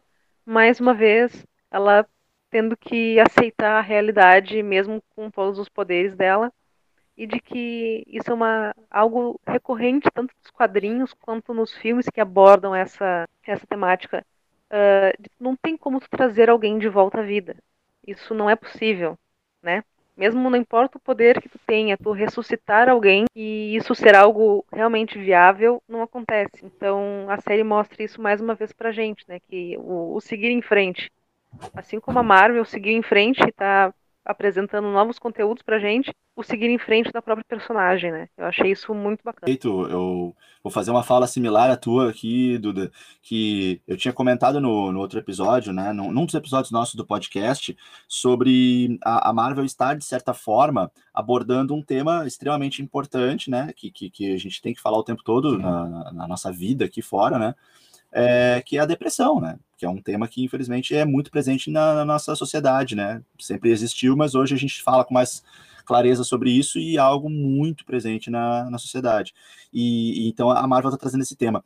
E a Marvel, ou a Disney, não sei quem tem mais participação nisso, mas um, tem trazido pontos legais de discussão para a gente e, eh, dentro desse universo fantasioso de, de, de, de, herói. Tem gente que critica, né? Ah, filmezinho de herói, mas a Marvel tem trazido discussões profundas legais para a gente, né? A gente tem, por exemplo, a Capitã Marvel, que é um filme que realmente traz assim para o debate o empoderamento feminino, né? É, a gente tem o, o Pantera Negra, que enaltece a cultura da África, que traz aquilo de uma maneira muito bonita, muito respeitosa, né? A gente teve diversas uh, uh, reportagens e manifestações do, do, dos negros, assim, muito felizes e agradecidos por se verem realmente representados no cinema, né? Eu vi um, um vídeo muito legal na época que eu, eu, fiquei encantado com aquele vídeo, assim, um vídeo que choca a gente, né? Que, que tem privilégios e que às vezes não se dá conta desses privilégios, que eram um, negros nos Estados Unidos na, na sala de entrada do cinema, assim, aquelas, né? As entradas dos cinemas dos shoppings que tem aqueles posters gigantes, né? Dos filmes, e aí eram dois negros assim fazendo uma festa, fazendo um escândalo,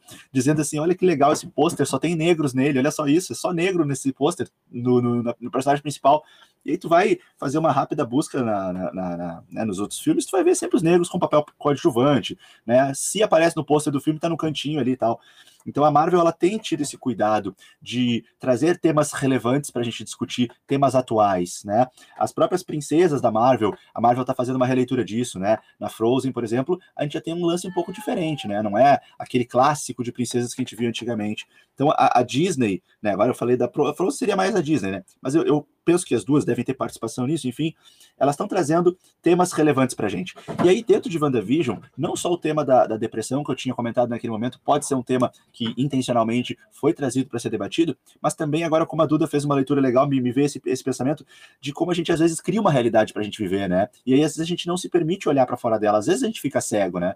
É, é, por exemplo, é muito comum acontecer isso quando a gente está no início de um namoro, né? Quando a gente se apaixona. A gente só vê o que a gente quer ver. Mas isso também acontece em outras situações. Quando a gente entra no emprego novo, às vezes, que a gente está muito empolgado e só acha aquela empresa maravilhosa, mas depois a gente começa a ver outras coisas. Então, às vezes, dependendo da situação que a gente está na vida, a gente cria uma realidade para gente e a gente fica vivendo naquela realidade. Só que isso às vezes nos impede de realmente seguir em frente e traz, claro, é, prejuízos, né? Então, acho que também, de certa forma, temos essa leitura, que a Wanda criou aquela realidade, porque naquele momento o lado humano dela, né, a humanidade dela, uh, talvez não tenha deixado outra saída para ela, ela precisasse passar por isso. E a série nos leva a viver e entender ela realmente, a sentir o que ela está sentindo, a enxergar ela como uma vítima das circunstâncias, uh, e ela conseguindo, então, é, enfrentar os traumas como numa terapia, né, que a gente precisa olhar para as coisas que nos bloqueiam no nosso passado e, e poder, então, é, passar por aquilo mais uma vez, talvez, mas enfrentar, superar aquilo e aceitar, seguir em frente com as consequências que tem pela frente. Acho que agora eu filosofei pra caramba, né? Nossa, não. Agora o... Foi bom, foi bom. Vamos colocar o podcast lá nos filósofos, né? Segue aí, Leandro. Vamos pra cena pós-crédito, então? Pode ver. A primeira cena pós-crédito, pessoal, é vem um agente ali do, é do FBI, eu acho, da, da Sword, na verdade, e chama a Mônica para entrar no cinema ali. E se perceberem no letreiro do cinema, tem uma palavra ali, perdoe meu, meu inglês, é Tannhauser Gate, né? Que é uma referência ao final do filme do Blade Runner de 82, que o Ridley Scott dirigiu. Que esse filme ele apresenta os replicantes, né? Que são formas de vidas artificiais que são indistinguíveis uh, dos seres humanos de carne e osso. Então, os replicantes eles são como versões do Visão. E a referência aqui é o fato que, que Blade Runner, assim como WandaVision, se, que se concentrava em explorar a natureza da humanidade por meio desses seres supostamente desumanos.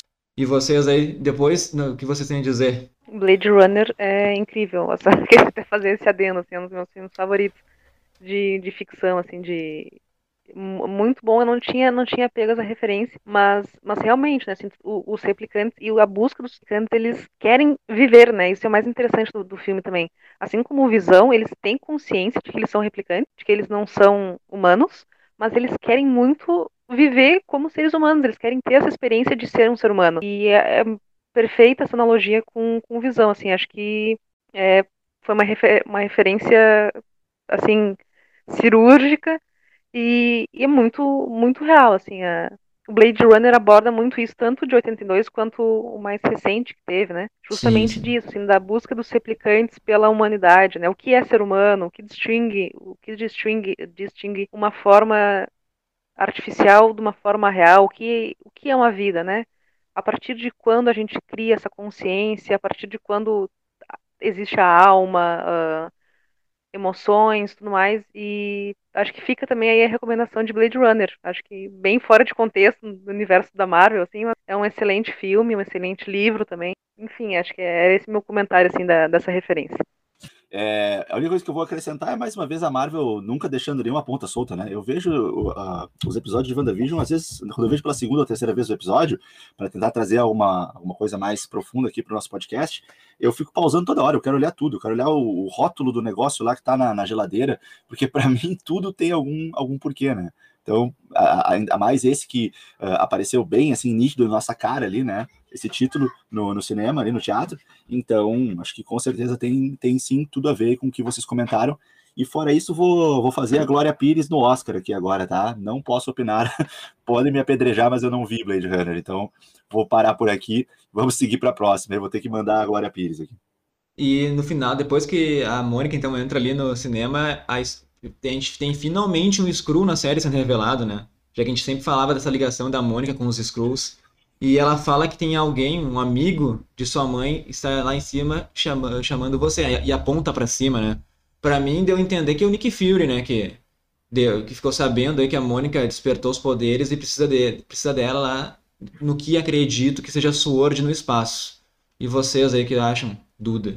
Eu vi um Screw, já lembro Invasão Secreta. Assim, é a primeira coisa que me vem na cabeça. E a Marvel, para mim, assim, é, é aquilo, preparando o terreno para Acho que Invasão Secreta, inclusive, está confirmado como. Não sei. Sim. Tá, tá confirmado. Antes de Invasão, Invasão Secreta, acho que vem o filme da Capitã Marvel. Ah, sim. Mas mesmo assim, né? Marvel tá ali preparando o terreno, porque essa bola cantada aí dos Skrulls como invasão secreta desde o filme, desde o primeiro da Capitã Marvel, né? Apareceu o Skrull, o pessoal já liga a invasão secreta. Então acho que a Marvel tá justamente preparando um terreno maior. E também, a primeira coisa que eu pensei foi no Nick Fury, porque filme da Marvel sem o Nick Fury a gente sente uma falta também, né? Mas eu acho que é isso, Nick Fury e preparação de terreno para novas aparições dos Skrulls nas próximas. Bah, que legal, uh, Duda. Eu não tinha pensado nisso na Invasão Secreta, mas faz todo sentido. Eu só consegui pensar no Nick Fury e eu tô pensando muito nos Jovens Vingadores, né? Eu acho que tá se criando muito, assim, os Jovens Vingadores, né? Com cada série e filme que vem vindo por aí, trazendo às vezes algum elemento novo para construir essa nova formação. Por um lado, os Vingadores atuais estão se modificando, né? Perdemos alguns. E, por outro lado, surge aí, uh, aparece pela primeira vez, né? Celery, o Icano, né, como os filhos da Wanda, que ok, foram embora, mas na, no finalzinho da cena pós-crédito, a Wanda, no Dark Road, ouve eles gritando por socorro, né? Então fica ali uma deixa de que eles vão voltar de algum modo, não sei como, mas eu acho que eles voltam sim. E a gente vai ter outros né, personagens, né? A gente tem uh, a série da Kamala Khan, que tem mais pra frente, é, a gente tem a própria, agora fico um pouco na dúvida, mas o personagem da Mônica, eu acho que pode integrar os Jovens Vingadores. Você sabe alguma coisa a respeito? Se na história dos quadrinhos a personagem da Photon, da Spectro, em algum momento integra os Jovens Vingadores? Porque eu penso que pode ser essa uma conexão também daquele final ali. Tipo, o Nick Fury quer ela, claro, numa, numa, numa leitura mais superficial, o Nick Fury quer falar com ela, porque, né, ela tem poderes e ela pode ajudar aí uh, a equipe dos Vingadores no momento aí que estão um pouco desfalcados, né? A, a Marvel, a, os Vingadores, os Vingadores estão contratando, né? Perdemos alguns, precisamos recuperar. Claro que numa, numa leitura mais superficial pode ser apenas isso, mas eu também acho que pode ter a ver com de repente, uma constituição dos Jovens Vingadores. O que, que vocês acham aí, Leandro? Depois Duda, a, a personagem Photon, ela participa dos Jovens Vingadores em alguma edição dos HQs? Cara, eu, eu não lembro, vou deixar pra Duda responder, mas eu acredito, como tu falou, o Nick Fury pode chamar a Mônica para ela recrutar ali os Jovens Vingadores. Isso é o máximo que eu posso pensar. Tu tem alguma lembrança, Duda, da Mônica nos Vai. Jovens Vingadores? Vou dar, vou copiar o Diego e dizer Glória Pires no Oscar. Não... Essa não, não não consigo associar, assim, mas eu acho que eu nessa eu concordo um pouco mais contigo, Leandro. Talvez ela que recrute novos membros pro, pros Vingadores. Aí, inclusive, o Diego falou da Kamala. A Kamala como é que eu posso fazer esse, esse paralelo justamente com o Homem-Aranha do Miles Morales, né? São personagens que a Marvel introduziu nos últimos anos são personagens que o Miles, por exemplo, é um garoto negro, a Kamala é de, de descendência islâmica, então tu tem personagens que não são o padrão que a Marvel estava seguindo anteriormente, né? São personagens que tentam aí abordar uma questão de representatividade e a Kamala é uma das minhas apostas para os novos Vingadores também, além do Miles, né? Então, a, falando um pouquinho mais da, da própria Kamala, ela seguiu ali o manto da Carol Danvers, né, que como Capitã Marvel, que antes era Miss Marvel, ela pegou esse manto, ficou uma heroína muito popular nos quadrinhos, teve uma ótima aceitação do público, assim como Miles. Então acho que são grandes apostas aí pra gente como como os novos Vingadores, além da Coração de Ferro, né, ali como uma, entre aspas, uh, não gosto de usar esse termo, mas uma seguidora do manto, então, do Homem de Ferro, então acho que essa, essas novas fases da Marvel vão apresentar vários personagens bem diversificados pra gente. Digamos assim, a própria a filha do Gavião Arqueiro. Então a gente tem aí, acho que a Marvel não tá dando muitas pistas pra gente, mas nós teremos assim, novos, vários personagens muito bacanas, assim, que nos quadrinhos tem uma relevância muito forte e que tem uma representatividade muito forte nos quadrinhos também. Leandro, antes de voltar a palavra para ti, só entrando junto aí na fala da, da, da, Duda sobre esses heróis com uma origem um pouco né, tá um pouco incomum assim para os heróis mais clássicos da Marvel, quase todos eles ali, né, centrados nos Estados Unidos, até alguns meio vizinhos ali em Nova York, enfim.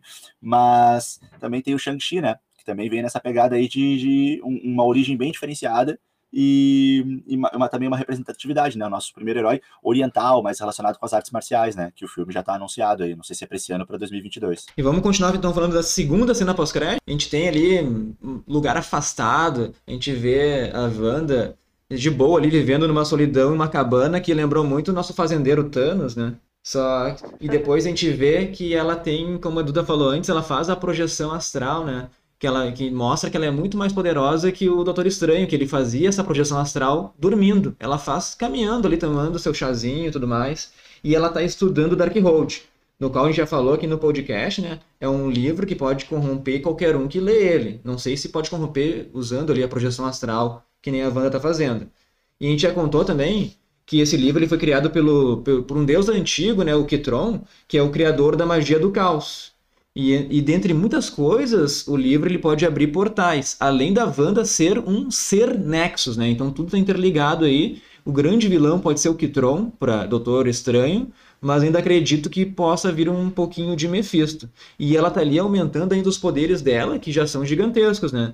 E pela cena a gente vê que o Billy e o Tommy não são mortos, porque a Wanda parece ouvir eles, né? Chamando por ela. Parece que eles estão correndo algum perigo. Ainda existam, né? Talvez eles, eles foram parar em algum tipo de multiverso, talvez num inferno para interligar com o Mephisto talvez em uma outra dimensão do pesadelo, não sei. Então eu acho que vai, a, o Doutor Estranho vai ser a busca da Wanda por esses, pelos filhos dela, que vai acabar quebrando essas, essas barreiras do multiverso.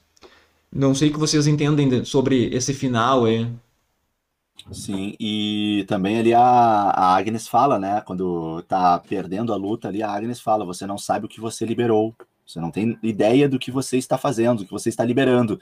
Então também é mais uma mais um, um momento que a Marvel cutuca a gente para dizer: a Wanda está sendo o pivô de alguma abertura de portal muito perigosa, tá, tá trazendo para o nosso mundo algum ser muito perigoso, alguma coisa assim que vai ser explicada mais para frente. Falando em multiverso, assim, a primeira coisa que também me vem à cabeça é como a Marvel iria introduzir. A gente vai ter agora o filme do quarteto, né? Já isso já foi confirmado. Uh, e nós teremos também os X-Men, não, não, não sei quando, mas isso é certo que, que vai ter. A gente tem essa, essa, esse mundo atual, digamos assim, que a gente não tem nenhuma menção a mutantes e a gente também não tem nenhuma menção ao Quarteto Fantástico, certo? E no, nos quadrinhos tudo mais, uh, o quarteto já é, assim, ele, ele e os Vingadores são paralelos em questão de linhas temporais, né? Então, meio que surgiram juntos, né? Então, para mim, talvez essa abertura de novos de portais para outros universos seria uma porta de entrada, uma brecha para a gente apresentar tanto os X-Men quanto, quanto o Quarteto Fantástico. Daí, naquele universo, sempre existiram né? Tá aí tu pode contar a origem dos mutantes bem realmente fiel aos quadrinhos. Mesma coisa com o quarteto, porque esse gap que a Marvel tem de nunca ter apresentado nenhum, nenhuma das equipes antes, uh, fica meio inviável tu começar do zero. Começar, por exemplo, a ter agora aparições do GNX, ou tu ter agora aparições de mutantes, sendo que eles existem nos quadrinhos há muito tempo, né? Então, nesse multiverso, essa abertura de multiverso, que a gente já tinha esperança de ter multiverso lá no último filme do Homem-Aranha, com o Mistério, sim, sim, a gente ter essa, esse multiverso no, com o Mistério, que foi frustrada, talvez agora, com a Wanda, a gente consiga ter outros universos e que desses universos surjam aí X-Men, Quarteto Fantástico. Essa é a minha esperança, assim. Sim, eu acho que, que, que é uma, uma forma um pouco mais branda de realmente consertar essa situação estranha, né, que a Duda trouxe aí, realmente, como é que vai trazer equipes tão notáveis, assim, do nada, tem que ter um jeito confortável de colocar no MCU, e, e vai ter algum jeito, porque já está anunciado, inclusive os X-Men, acho que o anúncio foi como mutantes, né, não, não é, são, são, são, rumores que estão rolando por aí, né, que ah, começou tá, a produção com Kevin, com Kevin Feige de produtora, né, mas uhum. são rumores fortes, né. Sim, sim, sim. E eu ia falar uma coisa, agora me, me escapou. Mas eu, eu penso que uma possibilidade, mas aí eu também estou querendo ser o roteirista, né? Uma possibilidade seria um, um, passado de 30, 40 anos, algum ser com possibilidades de, de, de viagem interdimensional, transdimensional, né? Algum ser que consegue fazer isso, ter enfrentado é, eles no início deles, sei lá, vamos supor aí nos anos 70, começaram a aparecer mutantes, ou começou a aparecer a equipe do quarteto, e aí enfrentou numa batalha que não foi muito, uh, não, não, não, chegou a respingar aí na, nos heróis que a gente já conhece, e essa batalha acabou é, levando eles para uma outra dimensão e eles ficaram presos lá. E aí, daqui a pouco, agora com o multiverso, eles voltam, né?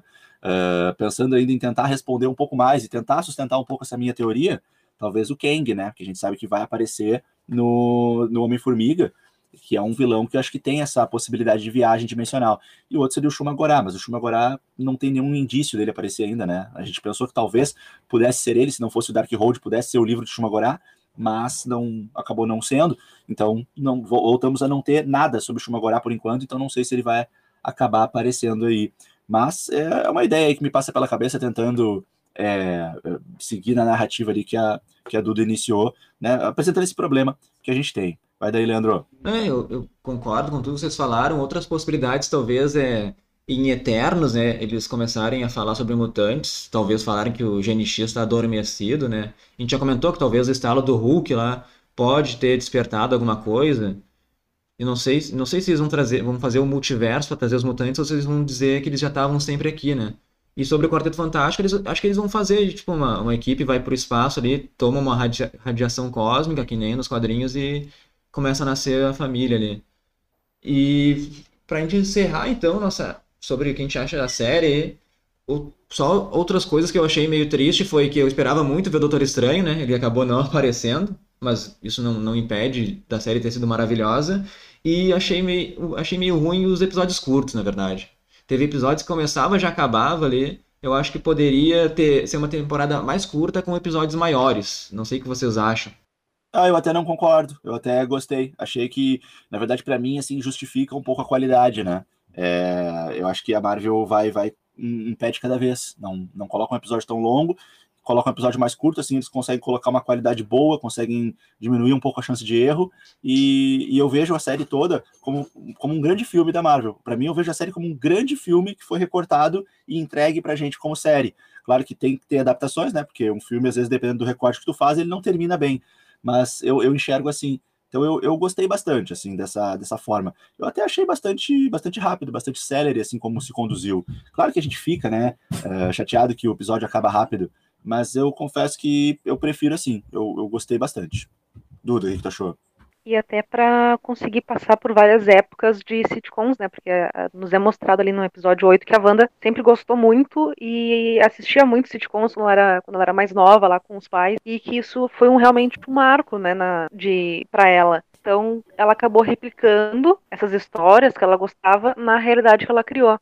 Então, cada episódio ali, ele serve como, como é apresentado, apresentado pra gente, como uma época diferente. Então, talvez os episódios serem mais curtos, terem mais episódios e com menos duração, que é justamente pra gente ir acompanhando uh, as épocas passando dentro da, dentro da série. E com, com, com o Diego no ponto de ter menos chance de erro, né? Tem uma margem de erro menor, embora não, não seja histórias uh, episódicas, né? Histórias fechadas nos episódios, tem sempre algo que liga pro próximo. Então tu encerra, por exemplo, ali os anos 50 e tu já começa o próximo nos anos 60, mas a história segue. O que muda é a época, né? O que muda é o cenário e tu vai imergindo cada vez mais na realidade que a Wanda. Isso que eu achei interessante, né? Tu ter ali vários episódios em épocas diferentes, tu começa confuso, tanto quanto os próprios personagens, e tu vai entendendo junto com eles, né? Isso que eu achei legal a dinâmica de deles serem um pouco mais curtos e de ter um número um pouco maior. Isso para mim foi bem uma, uma boa sacada. Não não acho, não tenho críticas quanto a isso.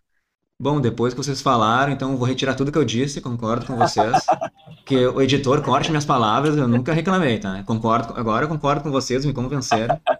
Eu gostei, Beleza, gostei. Então. Vocês mudaram minha opinião. Vamos então começar a dar nota para séries, Diego e Duda. Vamos tentar fazer um parâmetro, Diego. Tipo assim, nota 10 é Guerra Infinita e Ultimato. Concorda? Concordo, concordo. Vamos botar uma nota lá embaixo, sei lá. Thor, Thor o Mundo Sombrio. Nota 11. Thor, o Mundo Sombrio, nota 5, 6, sei lá. É, pode ser, pode ser. Então vamos Hulk, Hulk nota 4. vamos manter esse padrão, mais ou menos.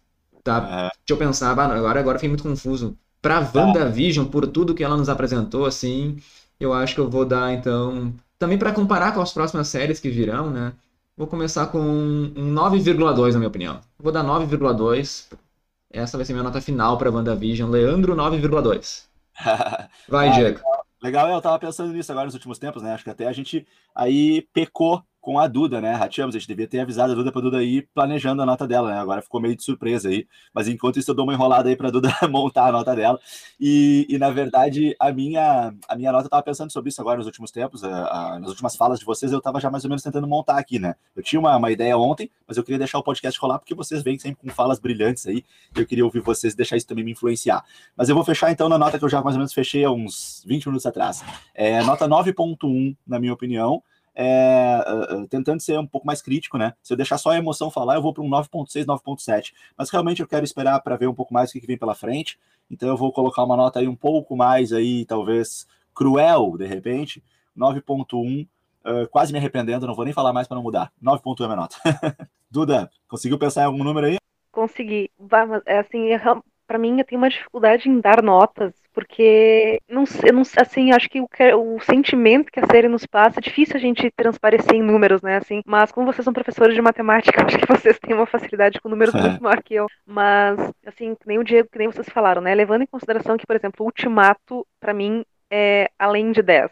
Para mim, Ultimato é uma conclusão brilhante, assim, da, de todo, todo o universo da Marvel. Uh, para mim, Thor fica abaixo do número 4, fica pior que Hulk. Os filmes 1 e 2 do Thor, tirando Ragnarok, são muito ruins, né? Então a Marvel tem esses, esses deslizes, né? Uh, Capitã Marvel para mim é ok, Doutor Estranho para mim é um filme muito bom, então para mim Doutor Estranho seria um 9 e WandaVision eu daria 8,8. Muito Talvez boa. Talvez pela quebra de expectativa, mas eu acho que é inevitável a gente não julgar a própria expectativa que a gente tem numa série. E é muito difícil a gente julgar a série, as produções, pelo que elas realmente são, porque elas trazem muita expectativa, fazem a gente criar teoria, ter muita, muita energia ali em cima daquela obra. Então, eu ia dar nove, mas eu tiro ali dois décimos pela pequenas falhazinhas e pequenas coisas que poderiam ter sido abordadas e não foram, talvez por uma produção futura ou talvez por um próprio ali erro da Marvel, mas é uma série muito, muito boa me surpreendeu muito positivamente e finalmente a Feiticeira Escarlate, a Wanda teve esse reconhecimento que ela merecia, porque isso era uma coisa que me frustrava muito nos filmes, porque é uma personagem muito importante nos quadrinhos e muito poderosa E no filme a gente não tinha essa tantas manifestações de poder da Wanda, né? Uma coisa que me frustra muito é no Guerra Infinita, que ela ficou ali cuidando do Visão enquanto estava toda a batalha rolando uh, de Wakanda lá fora. Ela podia ter tido um papel muito maior ao invés de só tomar conta do Visão. E tanto que quando ela chegou ali para lá, ela resolveu super rápido, né? Então a Wanda tem um potencial muito bom para ser explorado e que finalmente nessa série a gente conseguiu ter um vislumbre do que a personagem vai conseguir se tornar no grupo. Então, com relação a isso, é só elogio e pequenas críticas ali que, que, a gente já abordou ao longo do cast, talvez de quebras de expectativa ou de pontinhas soltas que poderiam ter sido resolvidas de uma forma melhor. Mas de resto, é uma série excelente. E lembrando, né, Diego, a gente vai abrir lá uma, uma caixa de perguntas no arroba MarvelCastBR para os ouvintes aí mandarem suas notas. Depois a gente faz uma média geral dos ouvintes, uma, uma média geral do Marvelcast, a gente faz um post especial para isso. É, inauguramos aí uma brincadeira de dar notas aí para as próximas séries da Marvel. uh, uma última pergunta que eu vou fazer para vocês, galera. É... Falem vocês também por falar eu, mas qual é agora a próxima maior expectativa de vocês sobre o que a Marvel já anunciou e que vocês têm conhecimento que vai rolar? Qual é a maior expectativa aí entre séries e filmes que estão por vir? Leandro, manda aí. Bah, maior expectativa? Eu acho que vai ser. Vai acabar culminando aí no no Homem-Aranha e no Doutor Estranho, que eu quero ver como é que vai acabar essa mini trilogia que a Marvel preparou sobre o multiverso. Estou muito curioso para saber como tudo isso vai tomar um rumo, né? Então, para mim, essa é a minha maior expectativa nos próximos tempos aí. E tu, Duda? Para mim, como é como X-Men não foi anunciado de forma oficial, né? Ainda, para mim, para mim os X-Men é a minha equipe favorita da Marvel, mas a minha maior expectativa, levando em conta os anúncios, é realmente o filme do Quarteto porque eu gosto muito dos dois primeiros filmes, né? Essa última adaptação ficou horrível, é, prefiro esquecer que ela existiu, mas os dois primeiros eu tenho um carinho muito grande e eu gosto bastante. Tirando ali o, o Galactus em forma de nuvem de poeira, Nossa. para mim são filmes muito é, para mim são filmes muito bons. E o meu personagem favorito dos quadrinhos é o surfista. Então, eu tenho uma grande expectativa de que ele apareça, porque ele é um personagem muito importante pro quarteto, né? Tanto que a primeira aparição do surfista é no HQ do quarteto, junto ali com o Arauto do Galactus. Ele começa ali como um antagonista, mas a gente vê que na verdade ele estava apenas, né, cumprindo ordens e ele se alia ao quarteto para derrotar o Galactus. Então, eu tenho uma grande expectativa aí de, de uma apresentação digna do Galactus, né, primeiro, e apresentação do surfista, e do quarteto em si, né? Então acho que a, seria uma, a Marvel agora com o quarteto em seus domínios tem muito chão pela frente, tem muitas histórias boas para contar. O surfista, como personagem solo, tem muitas histórias boas para contar e ele sustenta também histórias sozinho. Ele é um personagem. Uh, a gente falou da filosofia do Visão, né? O surfista é o filósofo da Marvel. Né? Ele é um personagem. Era o personagem favorito do Stan Lee e não é à toa, porque ele é um. Uh, rende excelentes debates. É um personagem muito. Ele não é um. Ele é um alien, né? Ele vem de outro planeta mas ele é mais humano que muitos seres humanos, né? Ele, ele é um personagem muito, muito íntegro, muito digno, muito bom, bom no sentido de bondade mesmo, né? Então acho que a Marvel tem aí muitas, muitas chances de fazer várias apresentações do universo do quarteto e eu tô muito ansiosa. Assim, espero que a Marvel não desperdice essa chance e que faça aí um ótimo Galactus, um Galactus que realmente dê medo e que a gente veja aí o surfista se aliando ao quarteto para derrotar o Galactus. A minha maior expectativa além do quarteto realmente é os X-Men, mas vou deixar para outro cast aí quando a Marvel já tiver anunciado de uma forma correta. legal, legal. E, e, e eu, eu, tenho uma expectativa de que o Galactus realmente possa ser um, um vilão aí para preencher o vazio que o Thanos deixou, né? Eu estou esperando para ver quem é que vai ser tem que ter alguém, né? Tem que ter algum vilão poderosíssimo aí para preencher o vazio que o Thanos nos deixa e, e realmente incomodar muito os nossos heróis aí no, no MCU. É, para responder também da minha parte, muito difícil responder, eu estou aqui com muita dificuldade de escolher, né? Porque eu estou muito curioso com os Eternos, eu estou muito curioso com Shang-Chi, é, eu quero ver como é que vai ser a série da She-Hulk, o Cavaleiro da Lua. Nossa, eu ansioso por muitas coisas. Mas para escolher o e não ficar em cima do muro, eu vou então escolher o Doutor Estranho, porque eu gostei demais do primeiro filme, gostei muito.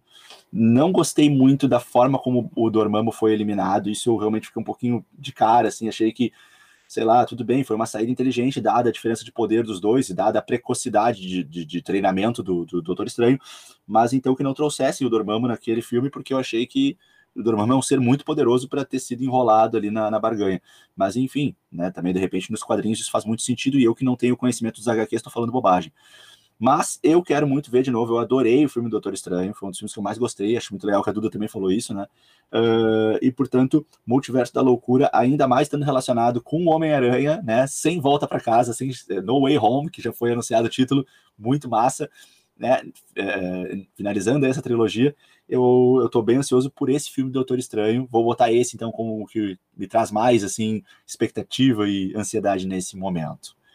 Leandro, conduz aí o nosso encerramento, então. Chegando, só uma curiosidade antes de a gente mandar o nosso abraço Opa. final aí, que eu vi que estreou na Disney Plus aí o filme da Raya e o Último Dragão, só que é um acesso tem que pagar mais, né? E vai estar gratuito para todo mundo, só lá por abril, eu acho. Eu não lembro a data, assim. Mas as próximas duas semanas, se alguém quiser ver o filme Raya e o Último Dragão, tem que pagar um valor, que nem a gente falou na live sobre o filme da Mulan, lá nos Estados Unidos. E o valor ali é de R$ 69,90, 70 reais tem que pagar 70 reais. Eu acho um preço salgado né, para ver o filme, mas talvez se tu compartilha com mais pessoas, dá para dividir. E é o que a gente pode esperar e que pode acontecer com Viúva Negra.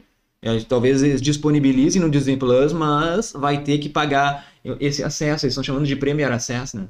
Beleza, então. Iniciando as nossas despedidas aqui, quero, no primeiro momento, agradecer a presença da Duda aqui com a gente, que, nossa, trouxe um ganho muito legal aqui de conhecimento sobre os quadrinhos e também é, opiniões diferentes da, da minha e do Leandro, que estamos aí sempre conversando, sempre as mesmas ideias, né? É muito bom trazer uma pessoa que não está no dia a dia com a gente para trazer visões aí diferentes. Trouxe um, uma contribuição de, de muita qualidade. Obrigado por tudo aí.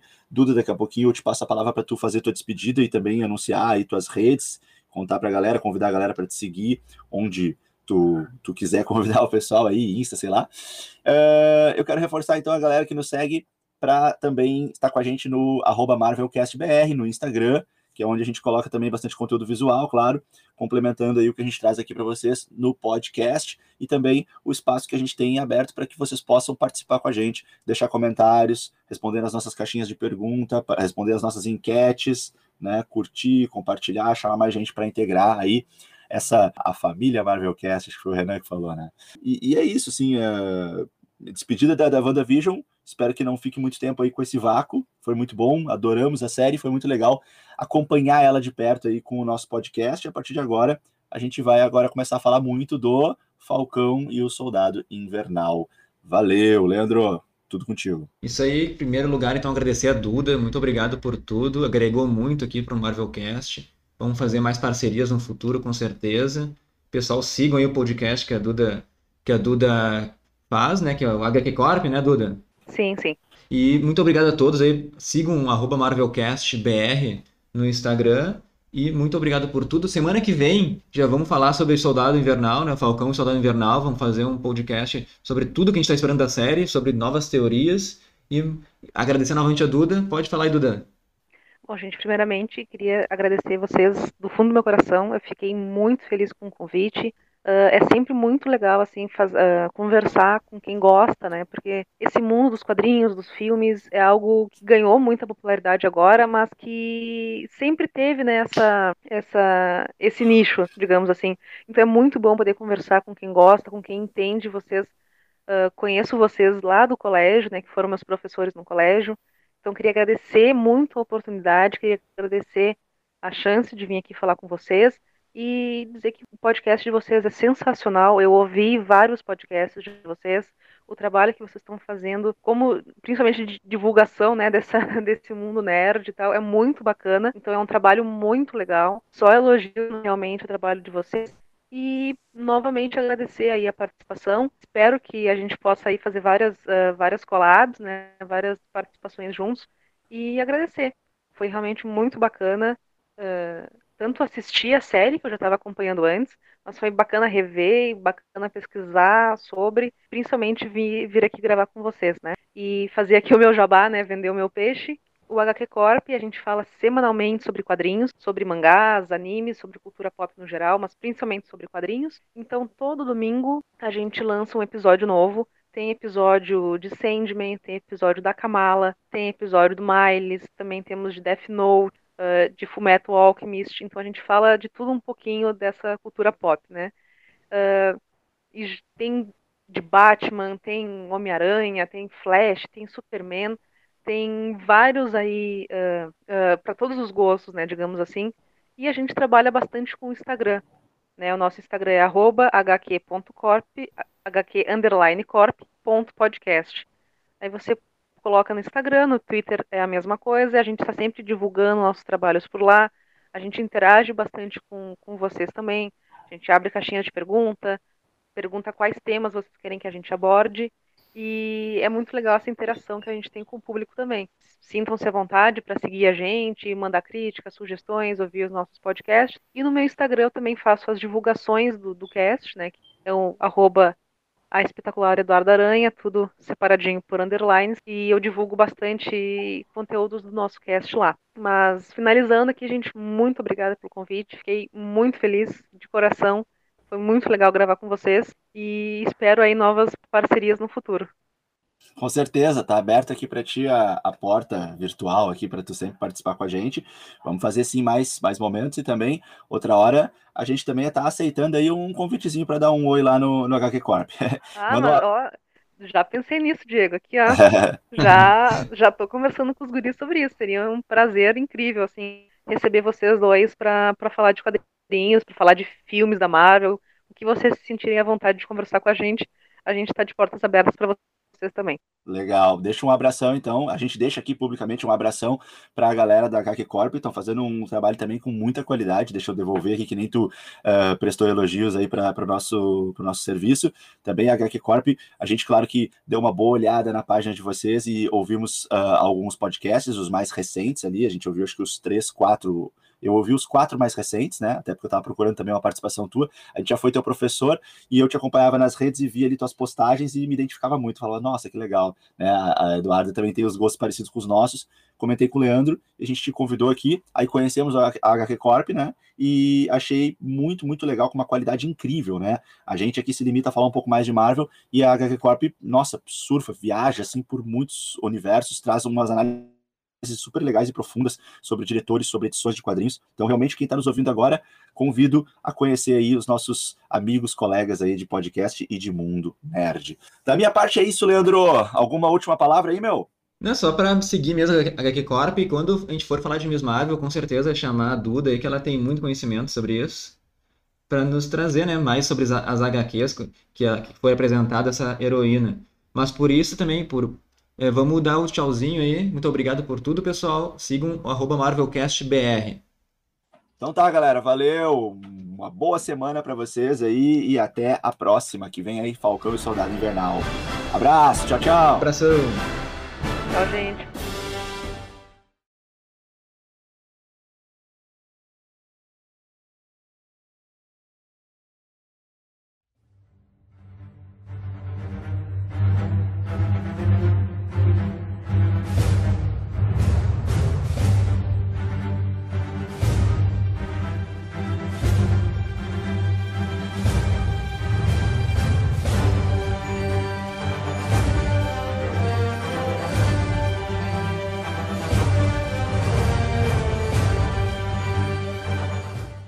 Precisamos de um novo herói.